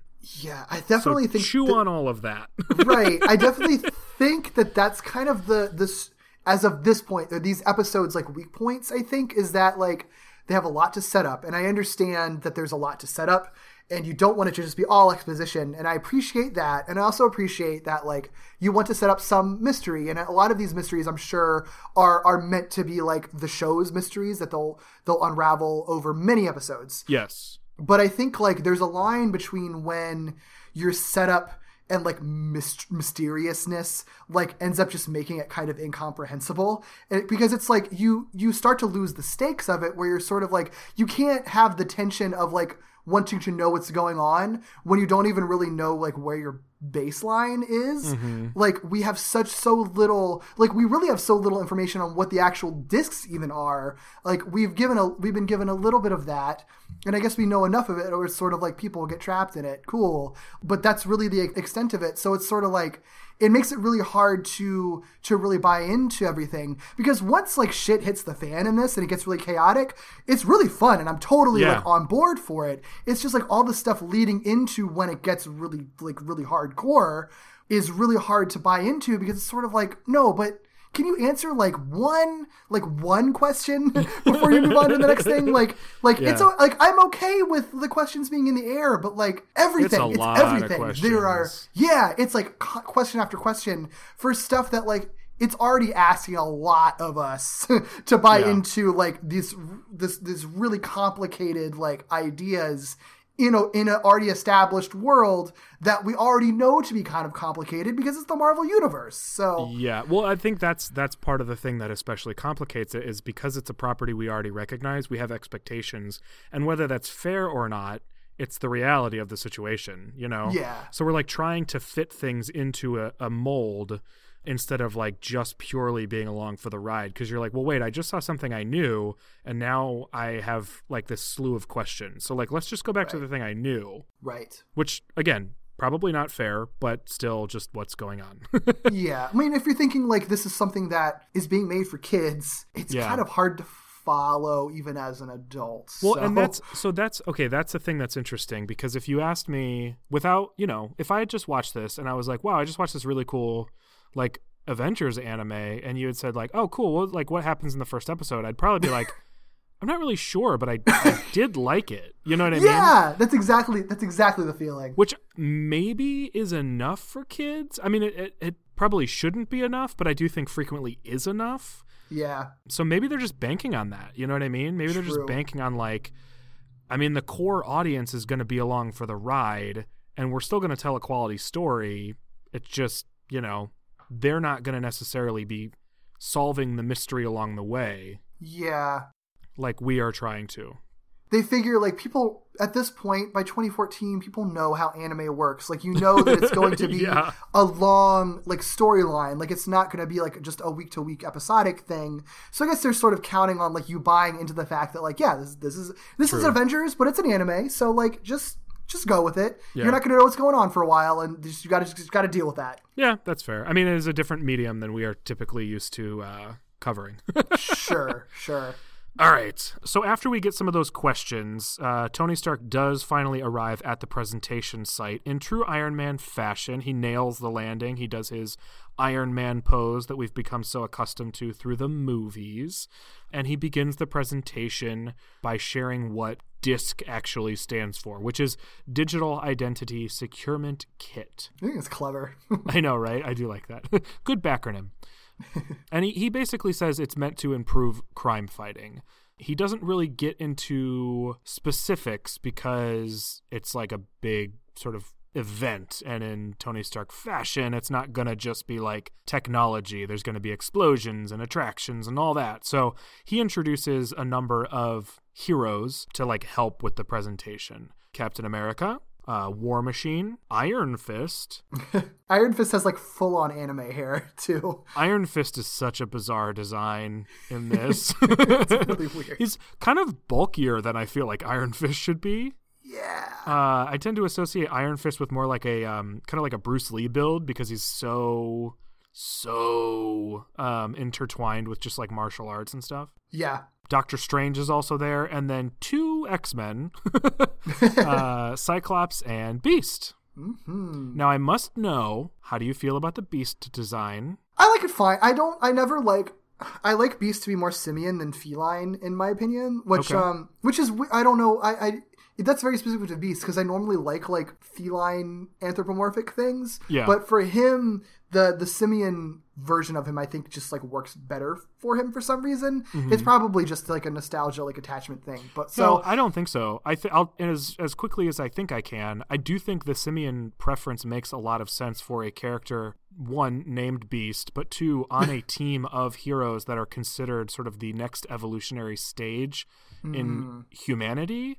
I think having a character that represents very specifically kind of the idea of evolution through almost reverting back to simian yeah, makes a lot of sense. And Yeah. it doesn't make quite as much sense as a feline. yeah. And I So guess there's also I don't think it's just nostalgia. Yeah, that makes sense. And there's also the dichotomy of like smart guy in the body of like what's often un- unfairly like associated with like dumbness, like Yes. dumb caveman monkey person. Like I know that's not what he is, but like that's not what it is. But you're gonna think of like a like a chimp as being like Yes. silly and dumb, even though they're really smart. Like it's weird that we have that association, but I guess it's the same thing you were saying because it's sort of like the de-evolved human essentially. Um, so that dichotomy is really cool. Mm-hmm. Um, so yeah. So with that said, that's why I, I can't I can't like love it since they lean a little bit on the feline design, Yeah. but they don't lean too much on it. So I'm Yeah. I'm still okay with it. So far, I have not liked very many of their more like beastly designs. Not Yeah. in not in the way that X Men Beast beastly, but like characters that are more. I was gonna say hulky, but like that's also a character name. uh, characters that are like bulky or bigger or Hmm. sort of like the quote more monstrous characters. I I've not really enjoyed the designs that they've done because I don't like the Hulk's design either. I don't either. I'm really not. and Well, and speaking of, it's weird to me. Why are like Hulk and Wasp just in the crowd? Why are they not part of the presentation? Is that just like a sh- is that like shade at them from Tony? Are they're well, they are both scientists, so it could be that. Oh, maybe. But Hulk is not in Bruce Banner form, so I don't, and I and we don't really know how they treat that in this series, so I, I'm not sure. Hulk is weird too. Because like I don't know if you felt like this, but it's just like he's more like a stoic like thing that's just like not super smart or a little too like he almost feels a little more akin to like Drax than he does mm. to Hulk because he's mm-hmm. not like rage mode ever like when he's talking with wasp like wasp like makes fun of him a little bit but it's because like he takes things she says a little too literal but he also will just like is just like kind of quietly talking with his deep voice like Right? he's not, it's not like he's passive, or uh, it's not like he's um, calm Hulk because he is the version of Hulk that has Bruce Banner's consciousness. yeah Because he doesn't, as far as we've seen. He's not being a nerd. Right. It's it's weird. I, I, I couldn't in these two episodes. I really could not get a read on like what he was supposed to be because he did not feel like your traditional Hulk to me. no. No, not at all. Yeah. Yeah, I'm not. I'm not sure what to make of Wasp and Hulk yet. They were they were sort of uh, underdeveloped in this Yeah. these first absolutely. two episodes. Absolutely. Well, as we know, Wasp is the girl, so I Oh, mean, yeah, that's, that's right. enough. Development has been completed. That is all the development. I do think that they chose her instead of like Black Widow or any. I mean, I guess Black Widow would have been the obvious one because this came out right after the Avengers movie, and she was the girl in in the Avengers. And I think Black Widow doesn't have superpowers, and Shield seems to be its own kind of separate entity in this. Yeah. Um, because I know that she does eventually appear in some capacity. So I think that they chose Wasp because she's like at that point, I guess she maybe would have been the next most recognizable like woman Avenger. well, yeah, from a historical standpoint, Wasp makes tons of sense. It's just as far as like cultural relevance when this is coming out, it's sort of a surprise. Yeah, but I guess then again, like there hasn't, there wasn't any female-led Marvel MCU movies out yet. I don't know. It is, it is an odd choice. Still barely are. Uh, yeah, yeah. Like, oh, now there's Captain Marvel and Black Widow after she died. Like, that's cool. Yeah. Like, Mhm. yeah, super weird. oh boy, Marvel, you do some things right, not everything, but right, right. Well, I welcome Wasp in this one because it's at least something different. yeah, definitely. So back in the lab, um, Akira, Hikaru, and their dad are watching the presentation just from the lab. Like they're not going to the site, um, so they're kind of watching from afar. Um, and as Tony begins to present on the discs, Akira starts to vent this frustration over Tony taking all the credit for the development of the tech. Um, he calls it glory hogging specifically. This is an interesting interaction that happens, and one that I think you were referencing earlier Yeah, where Akira's dad is like, You don't get it. Like, this has nothing to do with glory. Glory is for children. Science is, is meant to be for the sake of humanity, and like, I don't need glory. So, like, maybe grow up, kid. Which I was like, Damn. yeah, yeah. Because he even like he references the the the the the little wound that uh, Akira had from his rollerblades or Yep. whatever. It's sort of like, well, clearly you're just not a responsible person or whatever. Like, Well, it's like, dude, and he, yeah, he says, like, you told me you weren't going to do that, and adults don't break promises that easily. And I was like, This kid is like eight. like, yeah, and you've been gone for two years, dude. Yeah. Like, come on. I really appreciate and did not expect that Akira like calls him out on that like in this first episode. Mm-hmm. He definitely was repressing because he gets he gets mad. He gets Real like mad. mad. AF. And it's just like all adults are selfish. Like you left us alone, like and never talked to us. Like why would you like you obviously only did this for yourself. Like you're wrong here. Like come Yeah. on. You're selfish. Tony's selfish. Adults are all selfish. Yeah, which he's not wrong in this scenario. And it does bother me a little bit that he that that he gets pretty immediately like deflated about it, and they and they were just like, "Well, no, your dad actually loves you because blah blah blah blah." It's like he's still kind of fucked up though, but Yup. yes, for real. Well, he gets called out because Peter rollerblades in. sure, Peter. Sure seems like it. sort of glides in uh, with a tray of coffee. Peter is such a bizarre character. He's like, he's like, okay, Peter Parker in this show and sort of Spider Man thus far is what I would typically expect from a character that is implied but never confirmed to be the sort of like token gay-ish character in an anime or toku show. Oh my god, I didn't even pick up on that, but you're so right. like okay one of the the Kamen Rider series is Kamen Rider Gaim that's the like fruit samurai one All right. and one of the characters in that i do think is pretty explicitly like a gay character but i don't think they ever call him that i don't think he ever explicitly like says anything but he acts so similarly to this peter parker that i'm like you are durian fruit. Like that is what you are. Like Oh my god, he's durian. Oh, we wow. Um, yeah.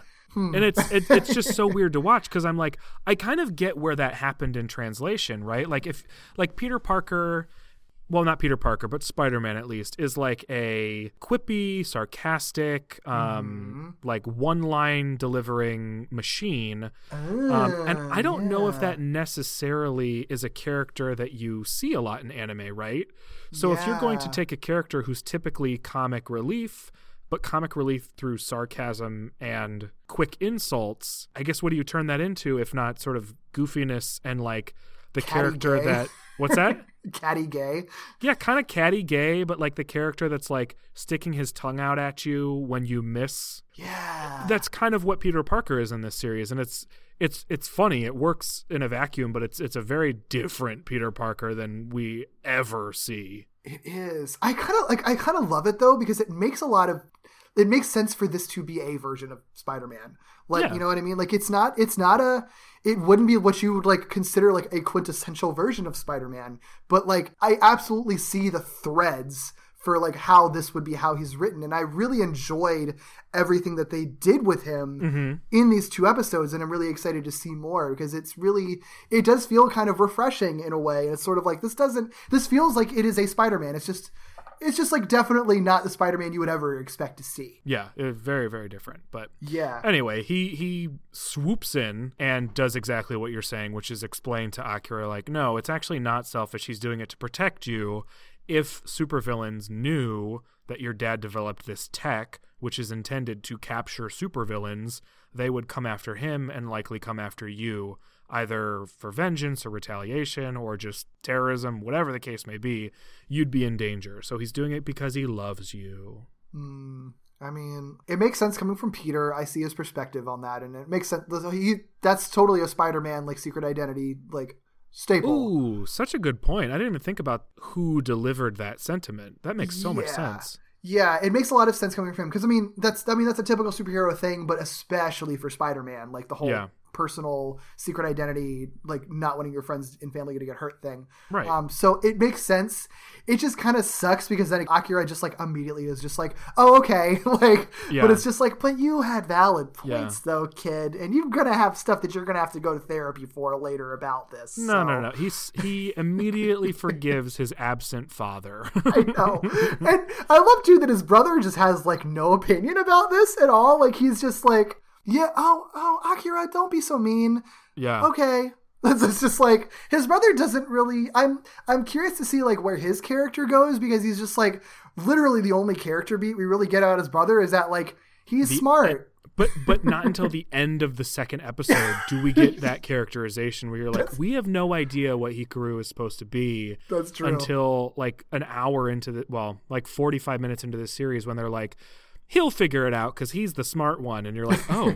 I guess he was wearing glasses. Like, uh, was he? Well, I don't think he even was. I think he Does he? I think Does he he? wears glasses. I think Well, he has sort of like shaggy hair and glasses. Edward wears glasses, but I don't think Hikaru wears Oh, glasses. all right. Well, I just But- I must have retroactively assigned that based on the one line we got about him being smart. Yeah. Yep. These aren't the most well drawn characters yet, but they've got they've got 51 episodes to figure it out. I Yes, guess that's true. That's true.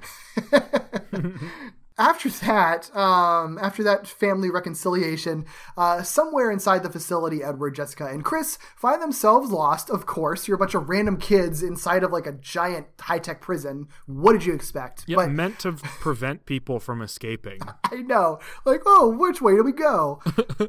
what was your plan, guys? um, but yeah, they realize they're they're they're lost, and oh no, they're missing the presentation. You dummies.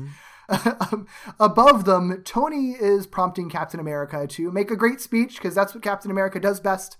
Uh, what what do you think of Captain America's design? I don't like it. Hate it. I don't like it. It's weird. I don't get it. Hate it. I don't get it. I think it's really it's I think it is by far the worst design in the show. Yeah, I For not just because I think it's ugly, but because I think it it, it has a it has a little bit of the like Superman wearing armor like mm. vibe to me. Like I know it's not equivalent because because Captain America is not Superman and does wear tactical gear. But also I don't think he needs what he's wearing in this show. Like it's it's like weird eye coverage, lots of like armor plating, but in like a half Iron Man way. It's just it's sort of strange. Um, it's super over designed. yeah. Oh yeah. Oh yeah. Just yeah. Lots lots of stuff that doesn't need to be like just edit. Like cut cut a bunch of stuff off. Yeah. It's also strange because um it's it's been fun to watch a lot of these characters become quote anime-ized. like they are be uh that's weird because it sounded like anime eyes but like gone through the process of becoming anime designs.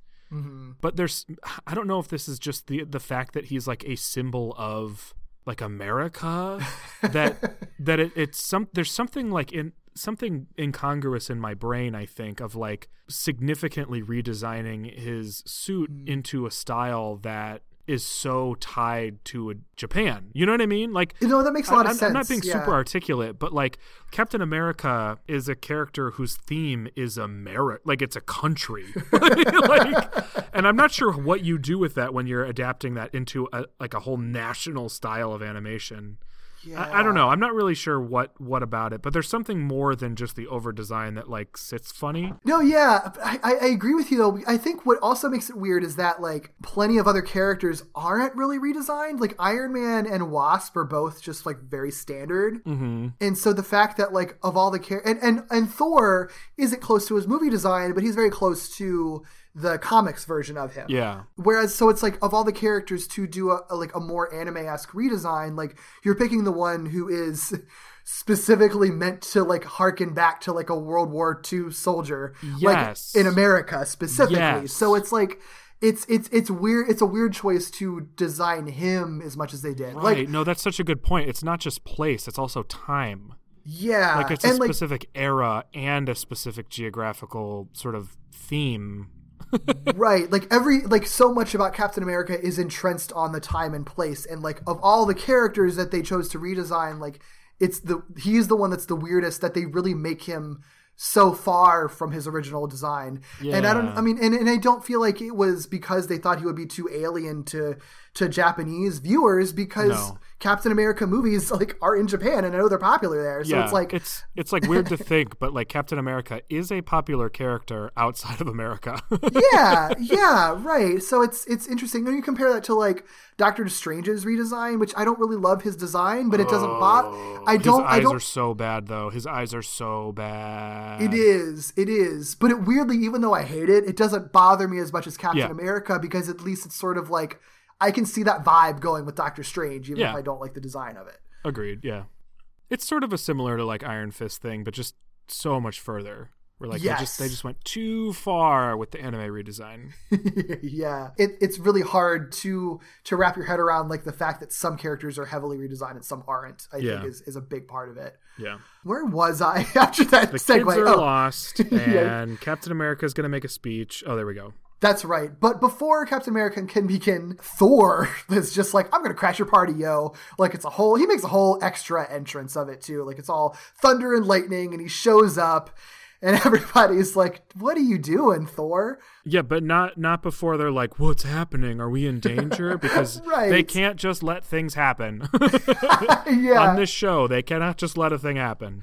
oh right, right. They make it they make like it's not just him making it dramatic, it's everyone else reacting to it dramatically too. because we don't know that it's Thor. It's just like the sky suddenly turns terrifying, and then like lightning strikes. And again, it's one of those things where like you could put the pieces together, but like if you're just going along for the ride, it's very clear that you're meant to be like, "Ooh, this is ominous." yeah, yeah. It's And it's weird. it's weird this happens because like the tension is undercut. it's like, oh, it's Thor, but then the tension is amped back up again because the villains do arrive literally, literally right after this, and it's oh, just like. timing's so bad. you could have streamlined this writing wise by just having Thor be one of the characters invited because he is an Avenger. Like it's True.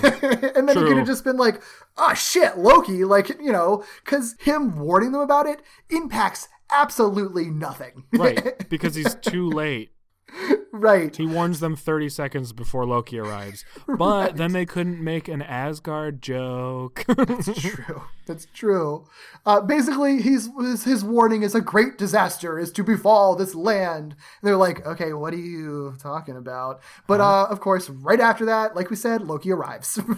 yes, immediately. Immediately. And in pretty standard Loki fashion, as, you know, we have seen the past decade, he declares that he will rule Earth. I think he calls humans worms. of course, he does. Um, it's actually very similar to like the movie scene where he like makes everyone bow to him in like that open sort of plaza. Mm-hmm. Um, it's very much like that, but he uh, he declares his intent to defeat everyone here, which is kind of redundant. You just said you were going to rule the whole planet, but whatever. um, Captain America actually points out to Loki, like, you're not going to beat us. You're like super outnumbered.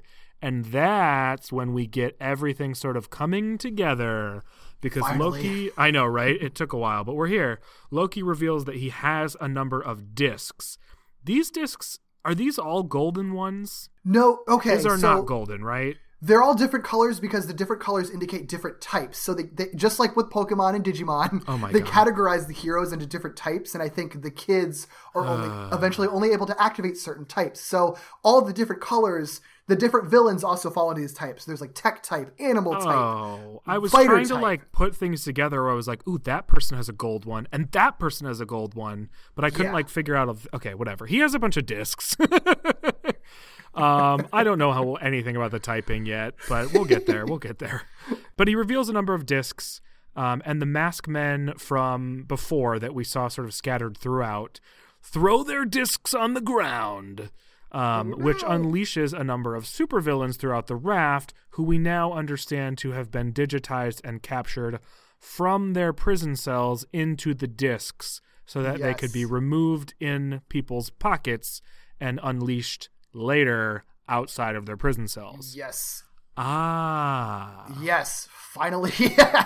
um, we get a lot of big hints too that this is kind of a deeper conspiracy because for for one, these these uh these random randos are like located all over the raft. Um, But one of them is like a news reporter that's there. Um, That like right after Pepper kind of gives her the cold shoulder, she's just like ooh, and then drops the disc herself. So. Yes. So clearly, like whatever, whoever has planned this, probably not Loki. Let's be real. Whoever has planned this, planned this, has, is it's more of a vast conspiracy that has people in high places, presumably. Yeah. Well, they have to. Tony hasn't even revealed the tech. So for them to Yeah. have it is kind of incredible. Someone would have had to steal it or been on the inside or something like that. Right. Back in the lab, Peter, uh, of course, one of uh, well, I guess I should say like one of the uh, one of the villains, which I think it's Crimson Dynamo. Yeah, um, he he appears um, in a mechanized suit um, and appears out of the disc, uh, demanding the installer, whatever that is, another random mystery we don't know anything Yep. about. We've never heard that word before. That's a new one right at the end of this. Um, and in the chaos, Peter is actually, I do like real quick, they do a really typical like Spider Man thing where he's like, I'm going to go see what's going on. Like, he's going to go and suit up and Yeah. fight crime. But before he can even do that, he's thrown out of the window. oh, yeah. um, but that uh, that leads us to a very cool scene where he's like, "Oh no, they're gonna die without me," and he literally rips his shirt off to reveal the Spider-Man symbol, A which cool I guess Spider Man symbol. I love his design. I really like his chest emblem a lot. Yeah, it's so good. Yeah, it's it's it's really awesome. Um, I love this scene too because like Peter's thrown out of a window and he like falls through a bunch of smoke, I guess, and you're just like, oh no, he's dead. Um, but then they like cut to like this amazingly anime scene where he's just like falling through infinity and like thinking out loud and his hair is like waving in the wind and you're like you should have hit something by now but he doesn't because it's anime and then he rips his shirt open and, and we all know. And then i being the dummy was like oh my god of course that's who you were. So you were thinking watching the whole time that it's like Derek picked out this show that Spider-Man's not even in. well i just i guess i just wasn't thinking. Like i just i stuff was happening so fast. There were so many characters. That's true. That there's is this true. like goofy ass assistant floating around with coffee. I don't know. I don't know where my brain was. I mean, where can you brain possibly be with this show? everywhere. Everywhere at once. Oh God, this is like this is like Mr. Frump all over again. oh my gosh. Yeah. Mind fuck Well, we're almost to the end of this, so Yes. that's that's actually kind of leads to the big cliffhanger because um, Crimson Dynamo is uh, is gonna attack um, Akira and his family. Of course, he's just about to like steal the installer and kill him or whatever. When Spider Man does does make his big entrance, webs him up and restrains his arm before he can um, hurt them further and makes his big hero entrance. And it's like I wasn't invited to the party, but I don't remember what he says. Like I wasn't invited to the party, but I'm gonna stop you or whatever. yeah something like Spider-Man that can i get an out. invite or something like that Yeah. And then it like smash cuts to to be continued. yes. Yes, indeed. Yeah, I do like that the episode ends on like. I feel like I know Spider Man's really popular in Japan. Like he's popular here, but I think he's like a different level of popular in Japan. So it's kind of cool that it's sort of like they made you wait for him, and then that's the big cliffhanger of like finally Spider Man's here. Yeah. No, I do dig that. I Yeah. like that a lot. Respect. Yeah, man. Ah, oof, oof. What an what what an opening. Oh my gosh. I I who who boy. So they set up so much in this first episode. I do think I, I want to say the second episode can go by a lot more quickly. But there are a couple more things in the second episode where they're like, think about this for a moment. but it's not as many. It's not as many. Yeah, yeah, yeah, yeah. I think it'll still go by quickly. I like the second episode way more. I think because there's just much more just like fun action in it, and you actually like kind of generally know what's going on. So Yes. uh, real quick, face of the episode for this episode. I just really like the uh, the real quick shot when Edward is talking about Captain America and how much he loves him when he runs a fan site, and all the other adults that are on this tour are just like giving him this really weird, like condescending side eye. kind of like that. Oh, oh, you. right, right. Um, yeah. So that was funny. I like That's it. Chris's face in the background. Oh god, yeah, I didn't even notice that. Yeah, Chris even, is just like peeking in the background, like, huh? what's even happening there? Okay. yeah. I don't know. Okay, before we get started on the next one, I can I can clarify a couple of things because I just looked up what all of the uh, colors mean because they are kind of interesting Oh boy. for the discs. Okay, Lay so it on me. yeah, so red is tech. That's uh, what Iron Man represents. Makes sense. Makes sense. Purple is energy, and that one is what Thor represents. Makes sense. I don't know what other characters might fall under that, but I could I could see that. Storm. Oh yeah, that makes sense. Blue is fighter type. That is uh, Captain America. Iron Fist, maybe? I could, yeah, I think that would make sense. Okay. Um, Iron Fist, yeah. Green is power. That one is Hulk. Could also be Iron Fist. Yeah, that one, fight and power definitely seems like it would have some, and energy kind of, all of those things can kind of have varying levels of overlap. right, because could energy be Doctor Strange? Oh, I guess so. Yeah, probably so. I don't know what Hmm. else he would be really. So yeah, I guess energy could be like magic and electricity and stuff like that. And animal is yellow, and that's what wasp falls under. Okay. so they're definitely just definitely a little bit of a stretch here. Yeah. Beast is just going to end up in that one too, probably, right? yes, I'm looking ahead. Beast is animal, whereas like Cyclops is energy. Oh, and the ones some of the villains are interesting. Like um MODOK is tech. Okay. which makes sense. Doctor Octopus is in this at some point, but he's not animal; he is tech, which I guess makes sense. But I could sort of see why Could've gone either way. Be, yeah, why go either way, either way. Whereas like Green Hmm. Goblin is fight class, but I could have also seen him falling under power. yeah, So Fight that's Class is weird. That is a little weird. Especially because he doesn't do really any direct fighting Yeah, almost ever. Yeah. Seems like tech or energy would have made more sense. And then you have like Mystique is fight class, which like I guess makes sense, but also like I feel like her shape shifting, like it does that doesn't seem like it fits her. Like I, it's huh. I guess she does more physical fighting than most. I guess so. I guess so. It's that's that's interesting. Black Widows probably fight. Um, let me see if she even. Let me see if she gets classified because not all of them do. Right. I don't see Black Widow. I know Black Widow is in the Hmm, show, but she's not actually. I don't see her listed on the list that I'm looking at right yet. So I Hmm. don't know. Yeah, very interesting. Well, I look forward to seeing all that in action. Yeah, yeah. 12 episodes later. right. In the meantime, uh, we're at episode two. Yeah. Heroes annihilated. Uh, the synopsis for this one, per the TV Tokyo website, is Spider Man saves Akira and Hikaru from the villains. Meanwhile, Iron Man keeps dominance against the villains, but Loki takes Pepper Potts hostage, and the hero is forced to resist. And many heroes in the ceremony are sealed in a discus, and one after another. Will justice yield to evil as it is? Dang. it's funny. I know you're going to do the disc goose thing every time, and it still cracks me up every time. well, this episode's original air date was on April 9th, 2014. Uh, it was written by King Ryu, um, and it was directed by Morio Hatano, who directed on Saint Seiya Omega, uh, Dragon Ball Super, Digimon Data Squad, and some Precure series. So, again, lots of connections, stuff that we can sort of expect as far as the interconnectedness of these folks. Yes. Far fewer new characters introduced in this. Thank God. um, the only two we get are just a couple of Shield people, actually. uh-huh. Nick Fury is portrayed by Hisao Igawa in Japanese and John Eric Bentley in English. Um, Hisao Igawa has provided uh, many voices across like a lot of popular anime and video game franchises since the 90s. Um, that includes like Dragon Ball Z, Slam Dunk.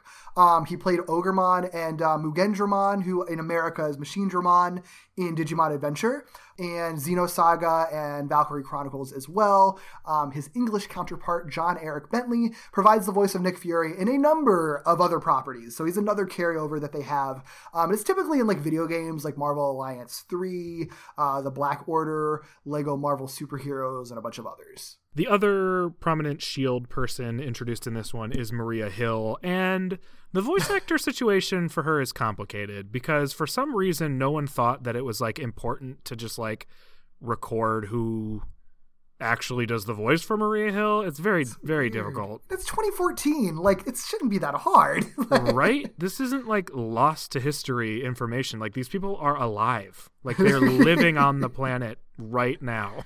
Weird. Anyway, so pretty sure that Maria Hill is portrayed by Akeno Watanabe in Japanese because that is the name most frequently cited. But I just want to point out that a, a voice actor named Junko Minagawa is also cited by at least one source. Weird. I don't know why. And she is cited on the same source, or, or rather, one of the sources cites both of them, as I guess the best way to put that. I wonder if maybe her voice changes like midway through the anime or something. I don't know. It doesn't clarify episodes on that one. I believe that one was from maybe MyAnimeList or another anime like Wikipedia ish, but not a Wikia site um, that tracks that kind of stuff. So pretty sure it's Akeno Watanabe. And then the English voice actor is probably Kari Wahlgren. But the only place I found any citation for who voices Maria Hill in English is myanimelist.net. Um, they don't provide citations though, so I don't know Right. how accurate that is. It's just the only information that was readily available from a number of sources. Most sources just don't list a voice for Maria Hill at all. Weird. I mean, Yeah. that would be an that would make sense as a casting choice because she's in a lot of anime and cartoons. So I Yeah. like, I, but sure, okay. I God, just I don't know. Does Maria Hill like only appear in two episodes or something? I, just don't. It seems so weird to me that there isn't just like a comprehensive list. Like I don't know how no one's done it. This show is such a weird enigma for like no reason. I don't know. But yeah, we get a couple more shield folks in this one because that's another thing that they're going to begin to set up. of course. this episode picks up immediately where the last one left off. I mean, it like not even seconds later, just immediately Yeah. where the last one was. They like flow the recap of it into the episode. Like there's no break Yes. between like what's a recap and what's the episode. Yeah, which is I'm I'm kind of here for. If they keep doing Yeah. that, that's pretty cool. Yeah.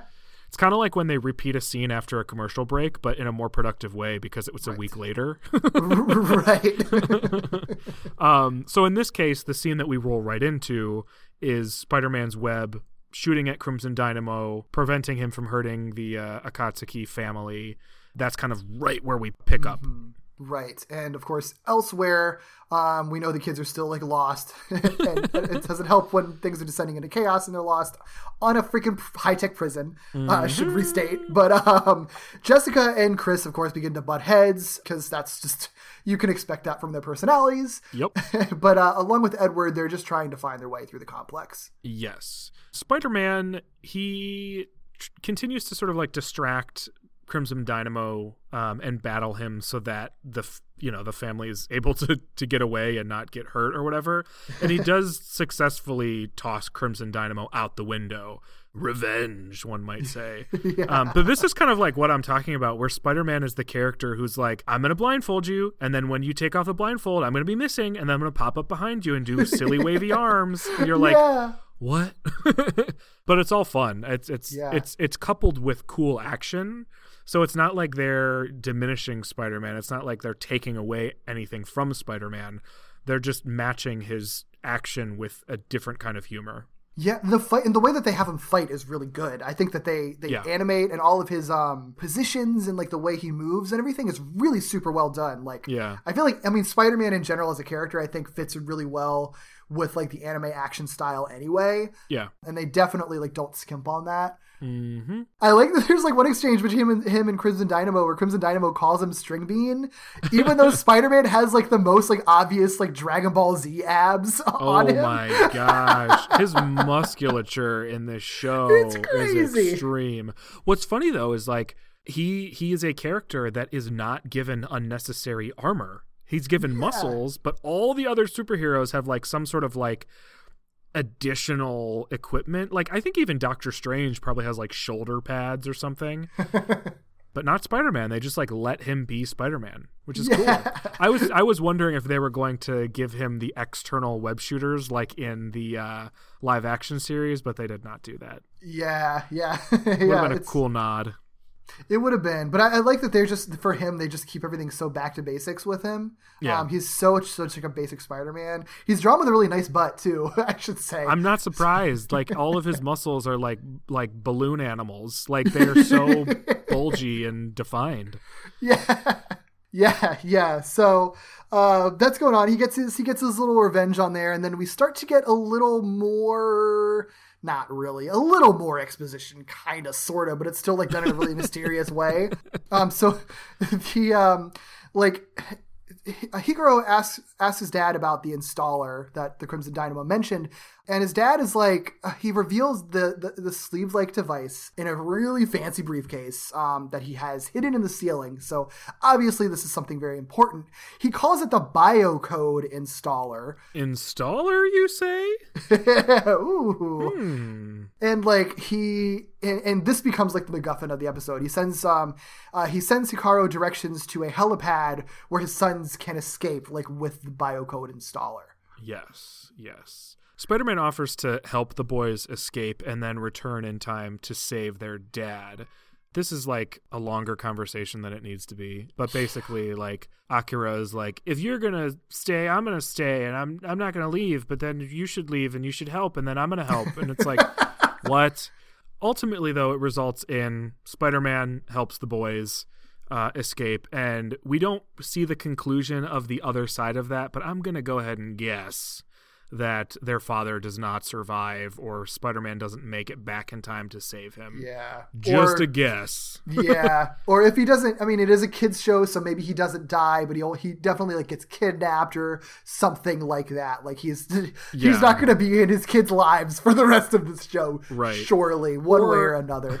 Based on the constant mystery of this show, maybe he quote dies. And then, Yeah. like 50 episodes later, they're like, he was alive all along. He I'm just, sure. I don't know, was hanging out. yeah, Uh. I do. I, I do like that. Like throughout this entire exchange, where they're going back and forth so much and so unnecessarily. Every time they ask Spider Man, it's like, "Can you do this?" And he's like, "Well, yeah, of course I'll help." Like, can you do this somehow? yeah. Can you even carry me? I said I had muscles. yeah, typical typical Spider-Man juggling all the balls. right, right. So they do end up leaving and Akira has the briefcase basically. Like this is sort of why I think maybe earlier they were talking about Akira in a cryptic way because he specifically gives it to him and says like, "All right, time to prove that you're not a kid anymore." It's like, okay, like that seems like a abrupt decision to make. Yeah, but like, I don't know. I still don't really get it because if this thing presumably is like the only way that you can like unlock the discs or whatever is what I'm assuming how it works. I why why would they they didn't know that the villains were going to atta- attack like they didn't anticipate this was going to happen so they couldn't have been cryptically talking about giving akira like this important piece of technology that like in theory, he would have no reason to ever like pass down to his son. True, So it true. just is we. I don't get it. Maybe there's just a piece that we're all missing because we haven't watched enough of it. Maybe. DNA. I don't know. yeah, like maybe you could. Maybe it's like, is adopted. Oh no, maybe. It must be Akira. I don't know. um, either way, they do like run into the other kids. So this this like kind of five man band is formed between Akira, Hikaru, Jessica, Chris, and Edward. Um, while they're all running around. Yes, the gang's all here. Yeah, yeah. Um, back at the presentation site, um, of course, a battle breaks out between the superheroes and the newly escaped and appeared supervillains. So it's very chaotic and crazy. We get a lot of cool action sequences out of it. Um, with a lot of like kind of like uh some of these villains are really kind of like random pulls, which is cool. Like Wasp is blasting Crusher Creel, Mm-hmm. What- Hulk is clashing. Saying Where what- did I just ugh, like where did he appear from? I don't know. I Like don't they remember listed seeing so many supervillains, and then suddenly like the absorbing man is present, I know. I reporting guess for duty. Loki did have a lot of discs, I guess. I don't true. know. Yeah. So yeah, uh, Hulk is clashing with Abomination. Captain America is handling Whirlwind heartily, and Iron Man and War Machine are both attempting to ground Green Goblin. Yes, indeed. Um, I was wondering why they didn't pair up Captain America with Baron Zemo, but I guess they sort of, kind of explain-ish that later, but I don't know. um, in any case, Iron Man begins to wonder where the quote air support is, which then takes us up to a Shield helicarrier, where we see Nick Fury and Maria Hill, who we just mentioned. So Iron Man calls up there and is basically like, "Yo, where's the backup? Like, we need backup. It's like crazy down here." Nick Fury decides this is the opportune time to be like, "You shouldn't have had it on a prison. like, somebody should have told you not to do that." The conversation doesn't really go much further before like an explosion hits and sets off an alarm, sort of rocking the helicarrier. When they investigate, Fury and Maria Hill discover that a bunch of former prisoners have actually somehow found their way onto the helicarrier. So not just the raft, but the shield helicarrier also is being invaded with these newly appeared superheroes. If you didn't need another wrinkle in this complicated plot, there you go. Mm-hmm. We have also seen, it's worth noting, even though we can't really speak to this at all, we've seen flashes of who I presume is the masked blonde man throughout these episodes, just like blips of him, but without the mask. Right. um, and I think one of those appearances is on the helicarrier, like right before this. So I guess that he went to the helicarrier somehow and yeah. and and brought some of the prisoners with him. But again, we don't know who he is yet, and we don't really have anything to go on. So I'm not I'm not really sure. yeah. It's. I mean, like he's obviously tied in. We just don't know exactly how. Right, right. Hmm. Yeah.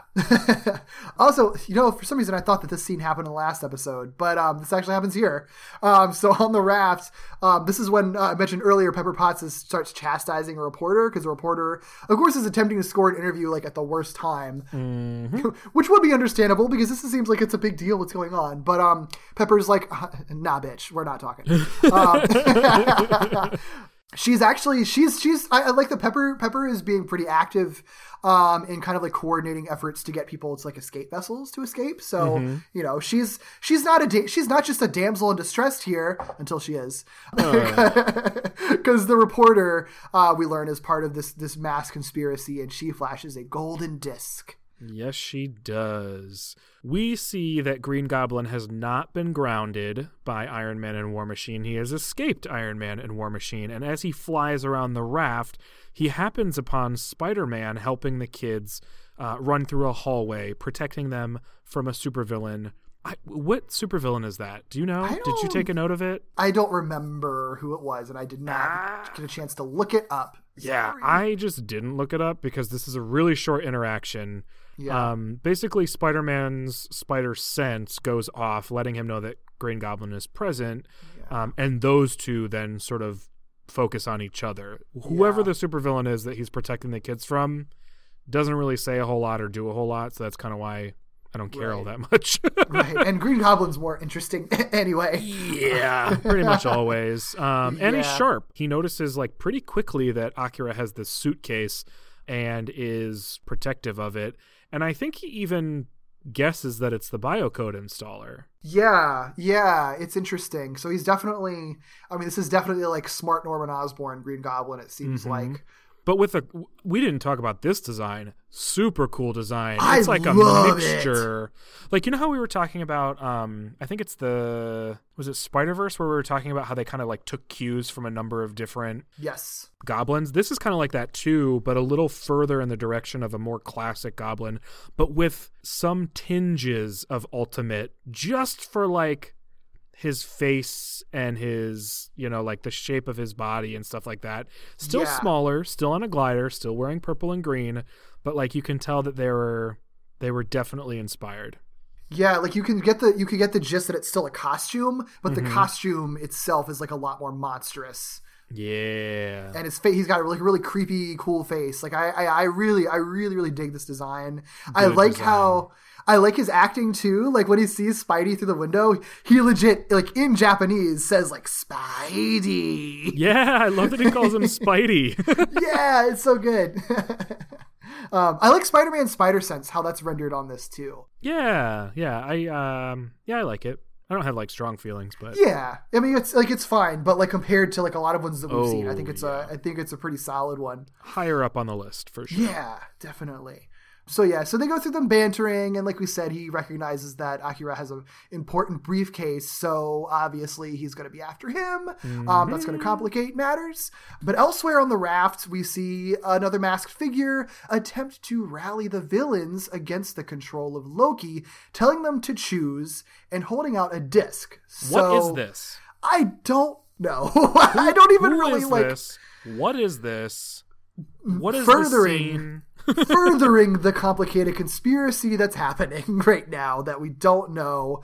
Like, so there's, I guess, two factions, two villainous factions, perhaps, that are against each other, that are competing for this disc stuff. I don't know because at first I was like, "Oh, that's Baron Zemo," but it's not Baron Zemo. So I was like, "Oh, well, this is a villain who's like above being controlled by other people, but it's Mm-hmm. just some guy in a mask." Yeah, I, I don't know who he is. I don't know. it will clarify itself, just not today. Yep, maybe eventually. We'll see. um, either way, Spidey does attempt to hold off Green Goblin so the children can escape. And think he says like he's kind of annoying, so this is going to take a little while. I love that. yeah, A bit more Uh, classic Spidey there. right. So this kind of gets Spidey out of the picture. So the kids are now like on their own, and then of course like immediately stopped by an explosion. And Edward, of course, is like, well, you know, while we're trapped here, what's with the briefcase, dude? Akira shares that it contains the biocode installer, um, which you know. They're like, we don't know what it does, but it's apparently important. Yeah, neither does he. Like, it's so weird to me that he's like, "Oh, obviously it's the biocode installer." Like, you don't even know what that is. right right i guess that kind of it, it works with his like kind of rash character where he's just like well i'm just gonna be the hero my dad told me this is important so it's important and i'm gonna take charge of it so Yeah. but um but chris who's like you know the broody type but also a little more level-headed is like dude like we're just kids so you're gonna have to ditch it because it's gonna make the villains want to kill us more and we need to not die Yeah, I think he even says like, um, or I think the way he puts it is being chased by villains is not fun or something like that. Or it's like, okay, that's really casual of you. right right well, the battle wages on over at the presentation site, and we see that Captain America and Iron Man are confronted by Baron Zemo, who is not the one rallying troops against Loki, I guess. and he's sort of like backed by sort of a s- small army kind of of of villains that aren't really identified. They're just sort of like shadows with glowing eyes. Mm-hmm. And also king cobra who has taken pepper hostage. So while baron zemo's like marching up king cobra's like shouting at tony from a tower somewhere and has pepper hanging from a rope tied up or whatever. Yeah. Which that is a bummer. Like when did Yep. that happen why did that happen i mean i know why they did it but man Yeah. And it's just yeah, because it's just like I mean, they set it up with the reporter having a disc, so obvious. I guess like she she unleashed someone who trapped Pepper. I guess it was King Cobra. I don't know if you saw him earlier, but I yeah oh right. Like I don't think we saw him in the fir- in the original scene. I don't think. I don't want her to have King Cobra. I like King Cobra. I don't like her. yeah, but I mean, in any case, yeah, Pepper, you know, gets uh, gets held hostage. So one of like the two main like uh, superhero adjacent women gets captured because that's Yeah. how they do. Uh, they go from like having her be a boss ass bitch to like nothing so fast. I know, I know. Uh, I mean, it's a it's a bummer, but you know. I mean, I do? guess uh, like this doesn't make it better, but I guess they do the same thing with Gwyneth Paltrow's too. Like they're not afraid to have her like run the show, but then also need rescuing. Yeah, Doesn't make it better, but I guess like sort of similar. Yeah. Like it's better than that being the only role that they play, I guess. It's but it's also just like but it's like it's almost like well, of course we have to have her. like. Yeah, it's so Like- easy. I know because it's like because that this ends up really being what makes all the dominoes fall because it's sort of like well we can't do anything because they have Pepper even though it could be so easy to just like break the rope and then catch her. Like I don't like it's not they don't have her strung up in a very complicated trap here. Yeah, I don't know. yeah it's a little it's a bummer. I mean this this the scene that the scenes that come after are pretty cool because they definitely amp up the drama. It's just it, yeah it sucks that it's a setup but you know what are you gonna do? Hmm but uh, yeah, so the the uh, the two heroes learn this at the behest of Loki, who declares that who he like declares checkmate because it's like, well, Pepper's hostage, so there's nothing you can do but surrender. Yes. like, sure, okay, fine. One hostage. I've figured it out. I know, like, I can't believe no other villain thought of this. You know what's interesting is he he says like I thought I could beat you with numbers, but I guess I have to use other means or something like that. Yeah. Which is funny because it makes it feel like like this is something Loki wouldn't normally do. It's like no, this is definitely something Loki would have done. yeah. Yeah, it's a little it's a little weird, a little Yeah. Hmm. off, but okay, whatever. Um, it gets us from point A to point B, I guess. True. Um, a Pepper, of course, echoes echoes Fury's frustration. Like, why did they? Why did they? Why did Tony want to do this in a superhero prison or a supervillain prison? Like, that was dumb and asking So for dumb. trouble. So dumb. well, Loki flashes a number of discs, even more discs, and states that because the Avengers have been responsible for putting so many villains in prison, it's about time the tables have been turned. The team of heroes clashes briefly when Thor basically says like, "Let's just get this guy." And Iron Man's like, "No, you can't do that. Like Pepper's in danger." you know, you get sort of like the little Avengers disagreement thing, but not for very long because Captain's like, this is not the time. and Thor, I guess, is just like, all right, Cap. Like, that's all it really takes. Yeah, yeah. It almost seems like they're just trying to like kind of throw it in and be like, "You guys saw the Avengers movie, right? I, you know that they do this, so we just got to have them have a little disagreement because that's like Yeah. what we know of the Avengers now." right. These three guys have egos. right, right. like, okay. I mean, that didn't really go anywhere, but cool. Yeah. All right. it's I it's I like the tension that they are creating. It's just I don't love the tools they're using to get there. So I will say like the fact that they are conflicted in this way and the mm-hmm. fact that this is the disagreement that they have to tackle, I can appreciate. Just wish it were constructed differently somehow. Absolutely absolutely so i know a lot of like a lot of the a lot of the stuff that they talk about i do i do like i guess they they kind of um are trying to get a little bit of like characterization out because there's even like iron man's like well you're not the he tells thor like i didn't think you were the smart one or whatever so Yeah. and they're and they're trying to like strategize but it's just like well iron man's gonna be thinking like super practically but maybe over practically trying to think of a strategy and then captain america is actually the one who was like more of like the tactical leader who can really come up with like a smart plan or plan of action or whatever or in this case like know when they just have to stand down i guess so they they choose not to show any aggression toward Loki because Pepper is held hostage and they feel like they can't do anything, which again is bullshit, but they say that they can't. Um, Baron Zemo, it gets brutal like real quick because Baron Zemo just comes over and just starts like whamming on Iron Man because it's just like, well, you can't do anything, so we'll beat the crap out of you. Uh huh. While Pepper watches from above. Yeah, yeah. Thor like resists attacking Loki even though he wants to. Um, and this is all happening, and, and he's trying to get him to like bow to him and all that stuff because he's Loki and he's extra. And then Hulk appears like jumping in, um, like out of nowhere, like where have you been, bro? But okay, Yeah. Um, he like leaps in, um, and threatens Loki, but Loki's like. "Mm, Okay, I'm just gonna show off what my real plan here has been all along. Right. I guess you're first, buddy. Yeah, Here you and, like, are. without any restraint, which I don't know why he didn't just like do this in the first place. I guess he wanted to kind of just beat him up just to like mess with their ego a little bit. He just shoots a little disc beam at Hulk and it immediately digitizes Hulk into a disco. Um, and now he is trapped there. Yes, Hulk is now a Pokemon. Yep. collect it, collect them all, kids. Well, nearby, uh, Akira proposes to the group of children that if they save Pepper Potts, the heroes can resume their fight.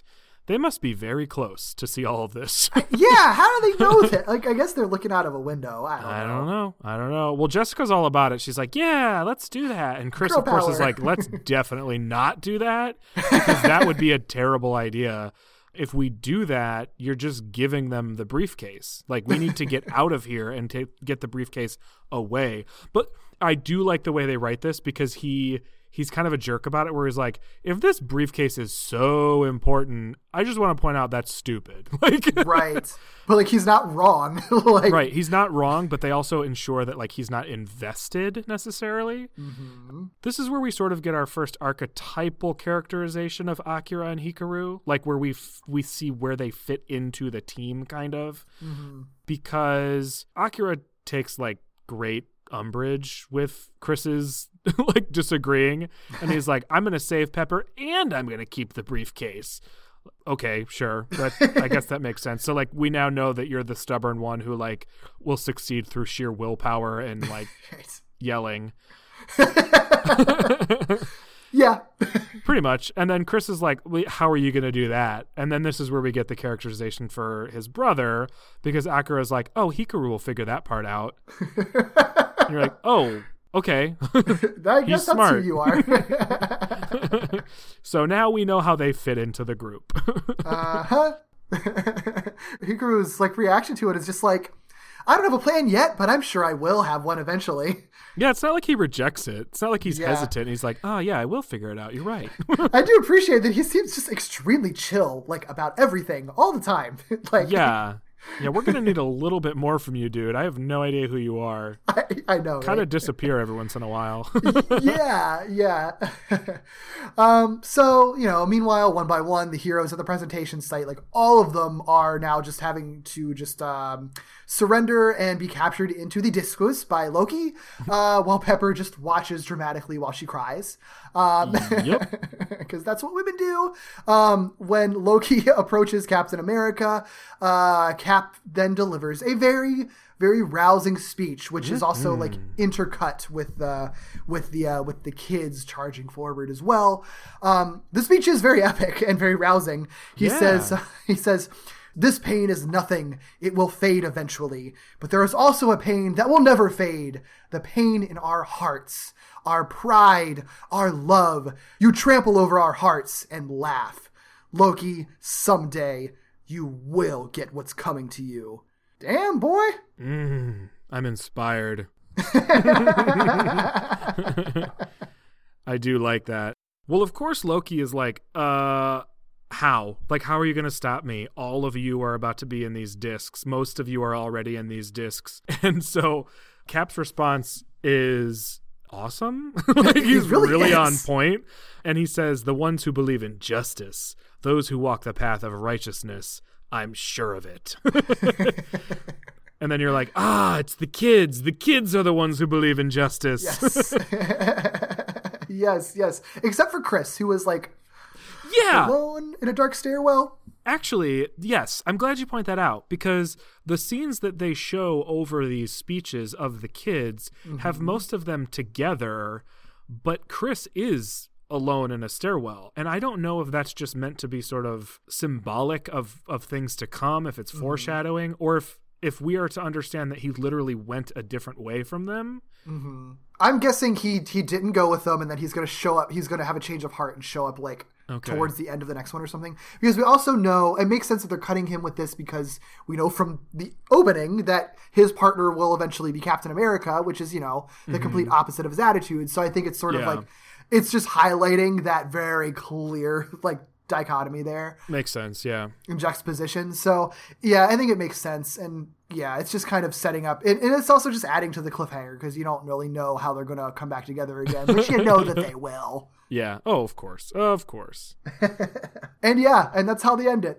we still don't really have the Yeah. team fully formed yet, We've had but no uh, D smashes. The heroes aren't even all in their discs yet. the kids haven't met the heroes yet. yeah, We don't know why they're colored different ways. We just know that because Derek explained it to us. Yeah. I imagine like the episode after, like episode three or four or whatever, probably just has like just drops all the exposition on like here's how the discs work. But yeah, it's interesting that they are taking so long, Yeah. so long to set all this up. just but so different than what we're used to. Yep. I mean, they're literally trying to transform this into a different genre. Like, Mm-hmm. not anime, but like kids mon anime. Like, Right. that's kids mon. it's that's wildly different and it's crazy the the, the the the hoops that they're jumping to twist it into this. Like that's why I really want to know like who came up with this idea? Why were they thinking like this? Like Yeah. superheroes are already merchandisable. You already make tons of toys. You can make a superhero anime and sell lots of toys. Why did it have to be this kind of toy and this kind of anime? Like what was the thinking here? and if it has to be toys, I mean, show like Yu-Gi-Oh already exists and has sort of set the framework where you could make this super toy based, but Yeah. also have kids and not have to shoehorn it into an existing sort of Marvel universe template. Right. Yu-Gi-Oh, you get to see the monsters. There are toys you can sell, but they're holograms. You know, like mm-hmm. so they get to do cool stuff and you get to see cool battles, but ultimately like it's still kids with tech and stuff, you know? Yeah, yeah, yeah. And I guess like it's. Oh, I'm, I'm interested like where this ultimately goes, but because because I do like the idea that they set up where it's just sort of like you're the kids are now stuck in a world without Marvel superheroes Yeah. unless they're controlling them. So like I love that the stakes are that high. It's just like the road to getting there is very complicated. Yeah, we're just at such a bizarre place in the road because we've just Mm-hmm. like we've been driving and seen very little, you know, like Yeah.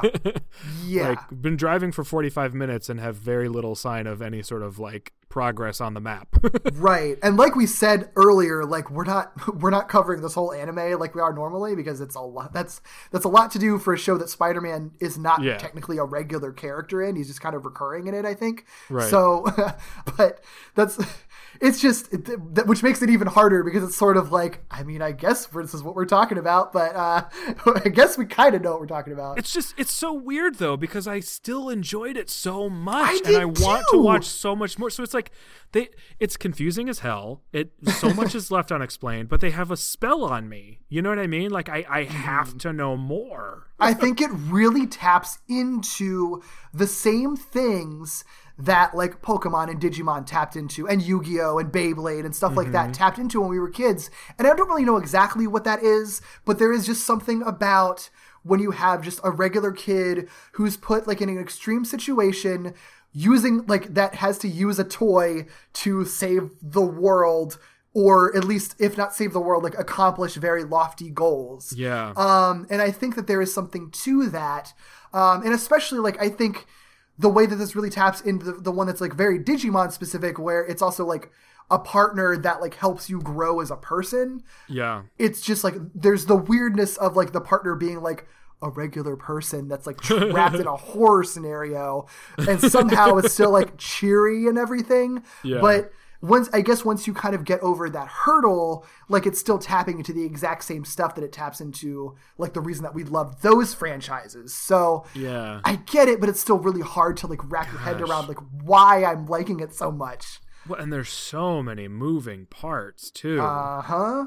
um, like now, now I'm just thinking if they if the different discs have different typings, that means there's also like a potential game theory to how they are used. Which Mm-hmm. That's true. My God, what another layer to add to it. And was there a game associated with the toys that you could play? Or was that on the horizon for them? Like, was that part of the plan? I just. Yeah. Maybe, maybe there was like a mobile game or a DS game or something like that. You know I know that mean? there there was a video game attached to this. I don't know how it like worked. I think it was a DS game actually. I don't know how like what the mechanics of it are, what type of game it was, but they definitely made a game out of this. that, Um, that that has to explain the typing because the typing wouldn't matter that much solely for the purpose of the anime. Right. Even Pokemon ignores typing constantly, and that's like one of the most important things in those Right. games. You know? yeah, that's interesting. Yep. Hmm. Yeah, Digimon doesn't really bother with typing that much either. So it's Yeah, I wasn't sure. I yeah. can't remember if they if they do much with that or not. And their typing is even weirder because I mean, they they sort of have like dragon type and devil type and stuff, but like the the ones that matter in the game are just like virus, vaccine, and data. Oh, But like that doesn't really come into play in the anime very much. and even when it does, it's not really from like a tactical standpoint, like where like one's stronger than the other. So it's it's all it's all a little um it's all a little messy for sure. gotcha. I think it's just a thing because kids like categorizing that stuff and like collect like you want to collect everything in this one category. Sure. So I feel like it's probably more for that than it is like the strategy of the games most of the time Yeah, in a lot of cases. So Pokemon is just like we need something to move this plot in a way. so today typing matters and tomorrow it doesn't. like okay, sure. it's funny.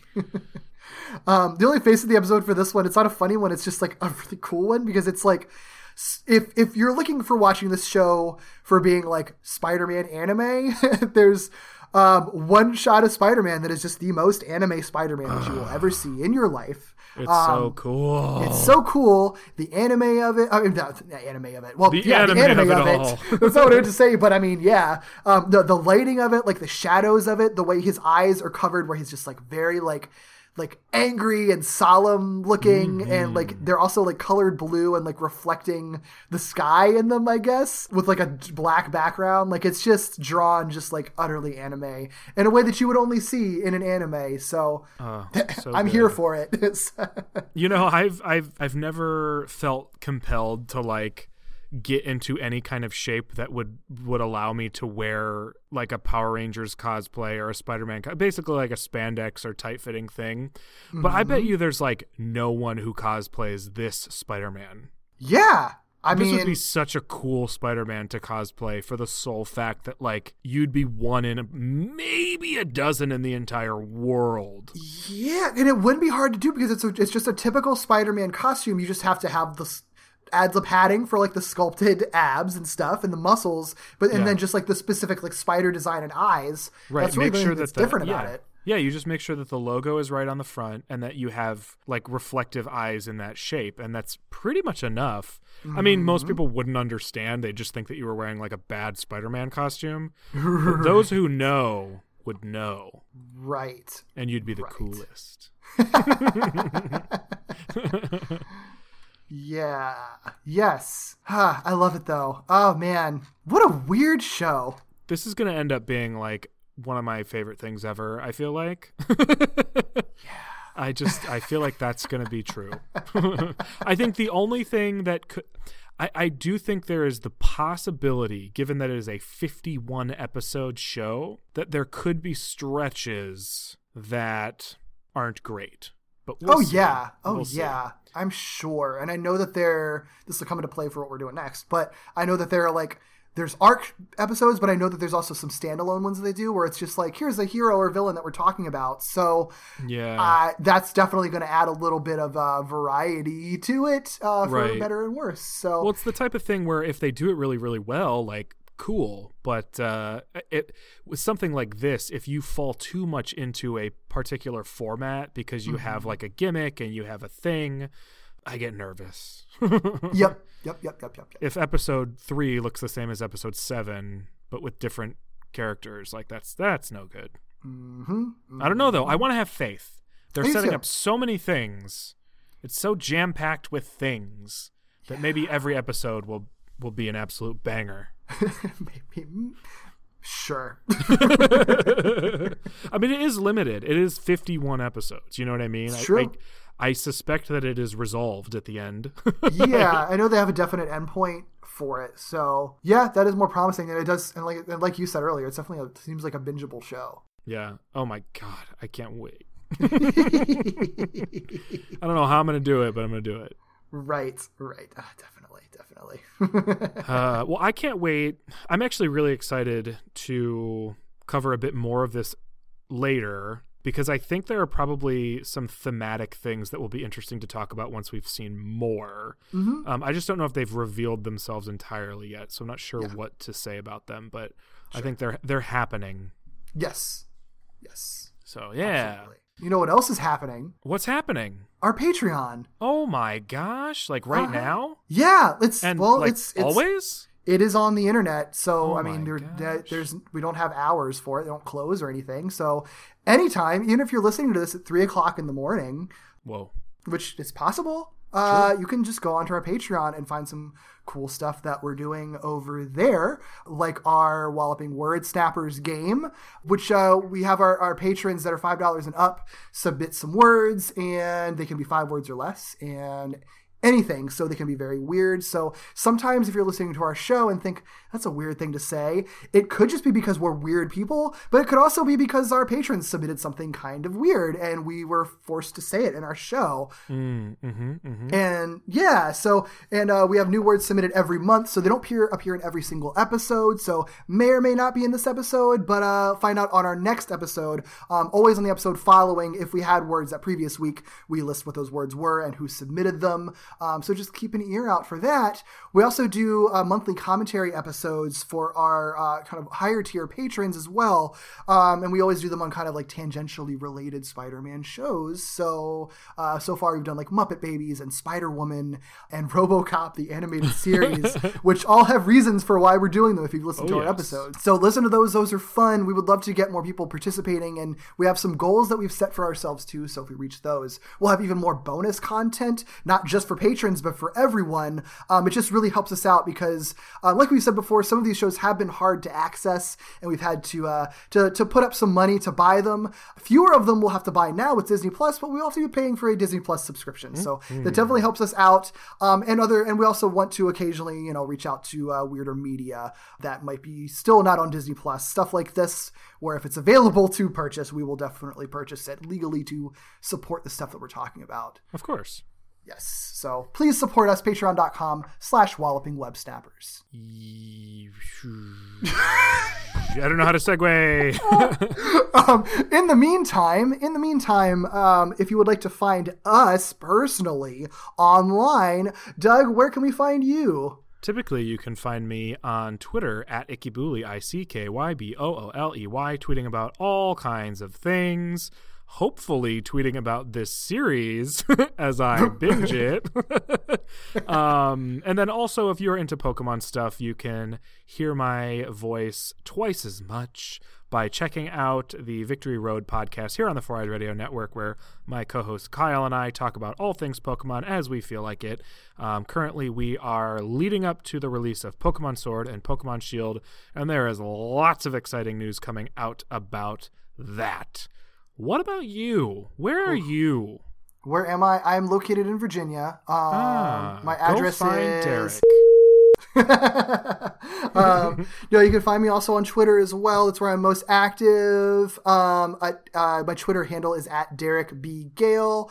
Um, you can find me tweeting about lots and lots of weird stuff um, as usual. So have fun with that. You may regret it, but I think if you're if you like me, you will enjoy what you have to read. You can also find me on YouTube. My show Second Chance, which um, I'm working actually aiming to have an episode out. Um, if not out by the time this episode uh, like of our podcast is out, then shortly after, and then coming back and then going back onto a, uh, a, a mostly monthly schedule. But that is a video essay series, uh, kind of looking at um, different types of media that's considered like divisive or bad or just like generally not well liked or maybe even just misunderstood. Um, and just trying to kind of um, not like not make fun of it, but actually kind of look at it with a positive lens, um, or at least trying to like figure out why someone who might have liked it would like it and figure out kind of the intent there. So uh, very research heavy and and try to come to some interesting conclusions about like our culture and media as a whole. Um, which the next one I'm doing is is even more of that than usual actually. So that's why it's taken so long for this one to come together. I'm excited. Thank you. Um, I am too, and also a little terrified. So we'll see how that goes. but Fantastic. yes, so get excited for that, guys. I guess. And if you would like to follow more of our show here, Walloping Web Snappers, you can do that on Twitter, Instagram, and Facebook, all at Walloping Web Pod. Or you could shoot us an email with, I don't know, suggestions, questions, fan art, perhaps. Maybe, I don't know, borrow Doreen's dad. Um, you could do that at Walloping Web Snappers Podcast at gmail.com.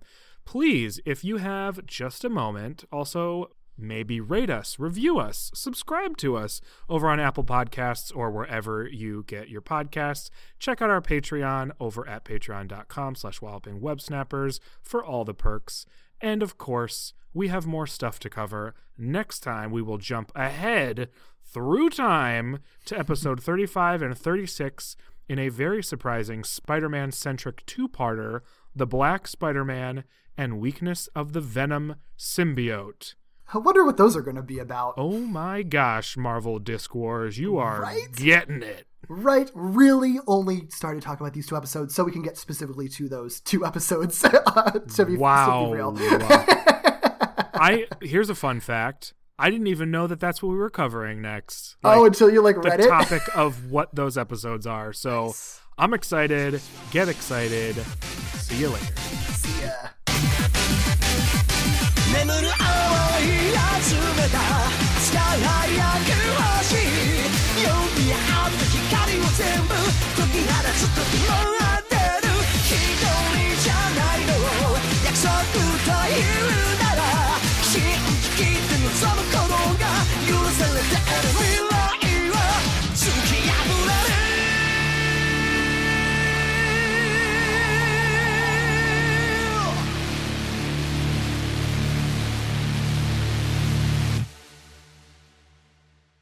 I've been saying Akira and Hikaru.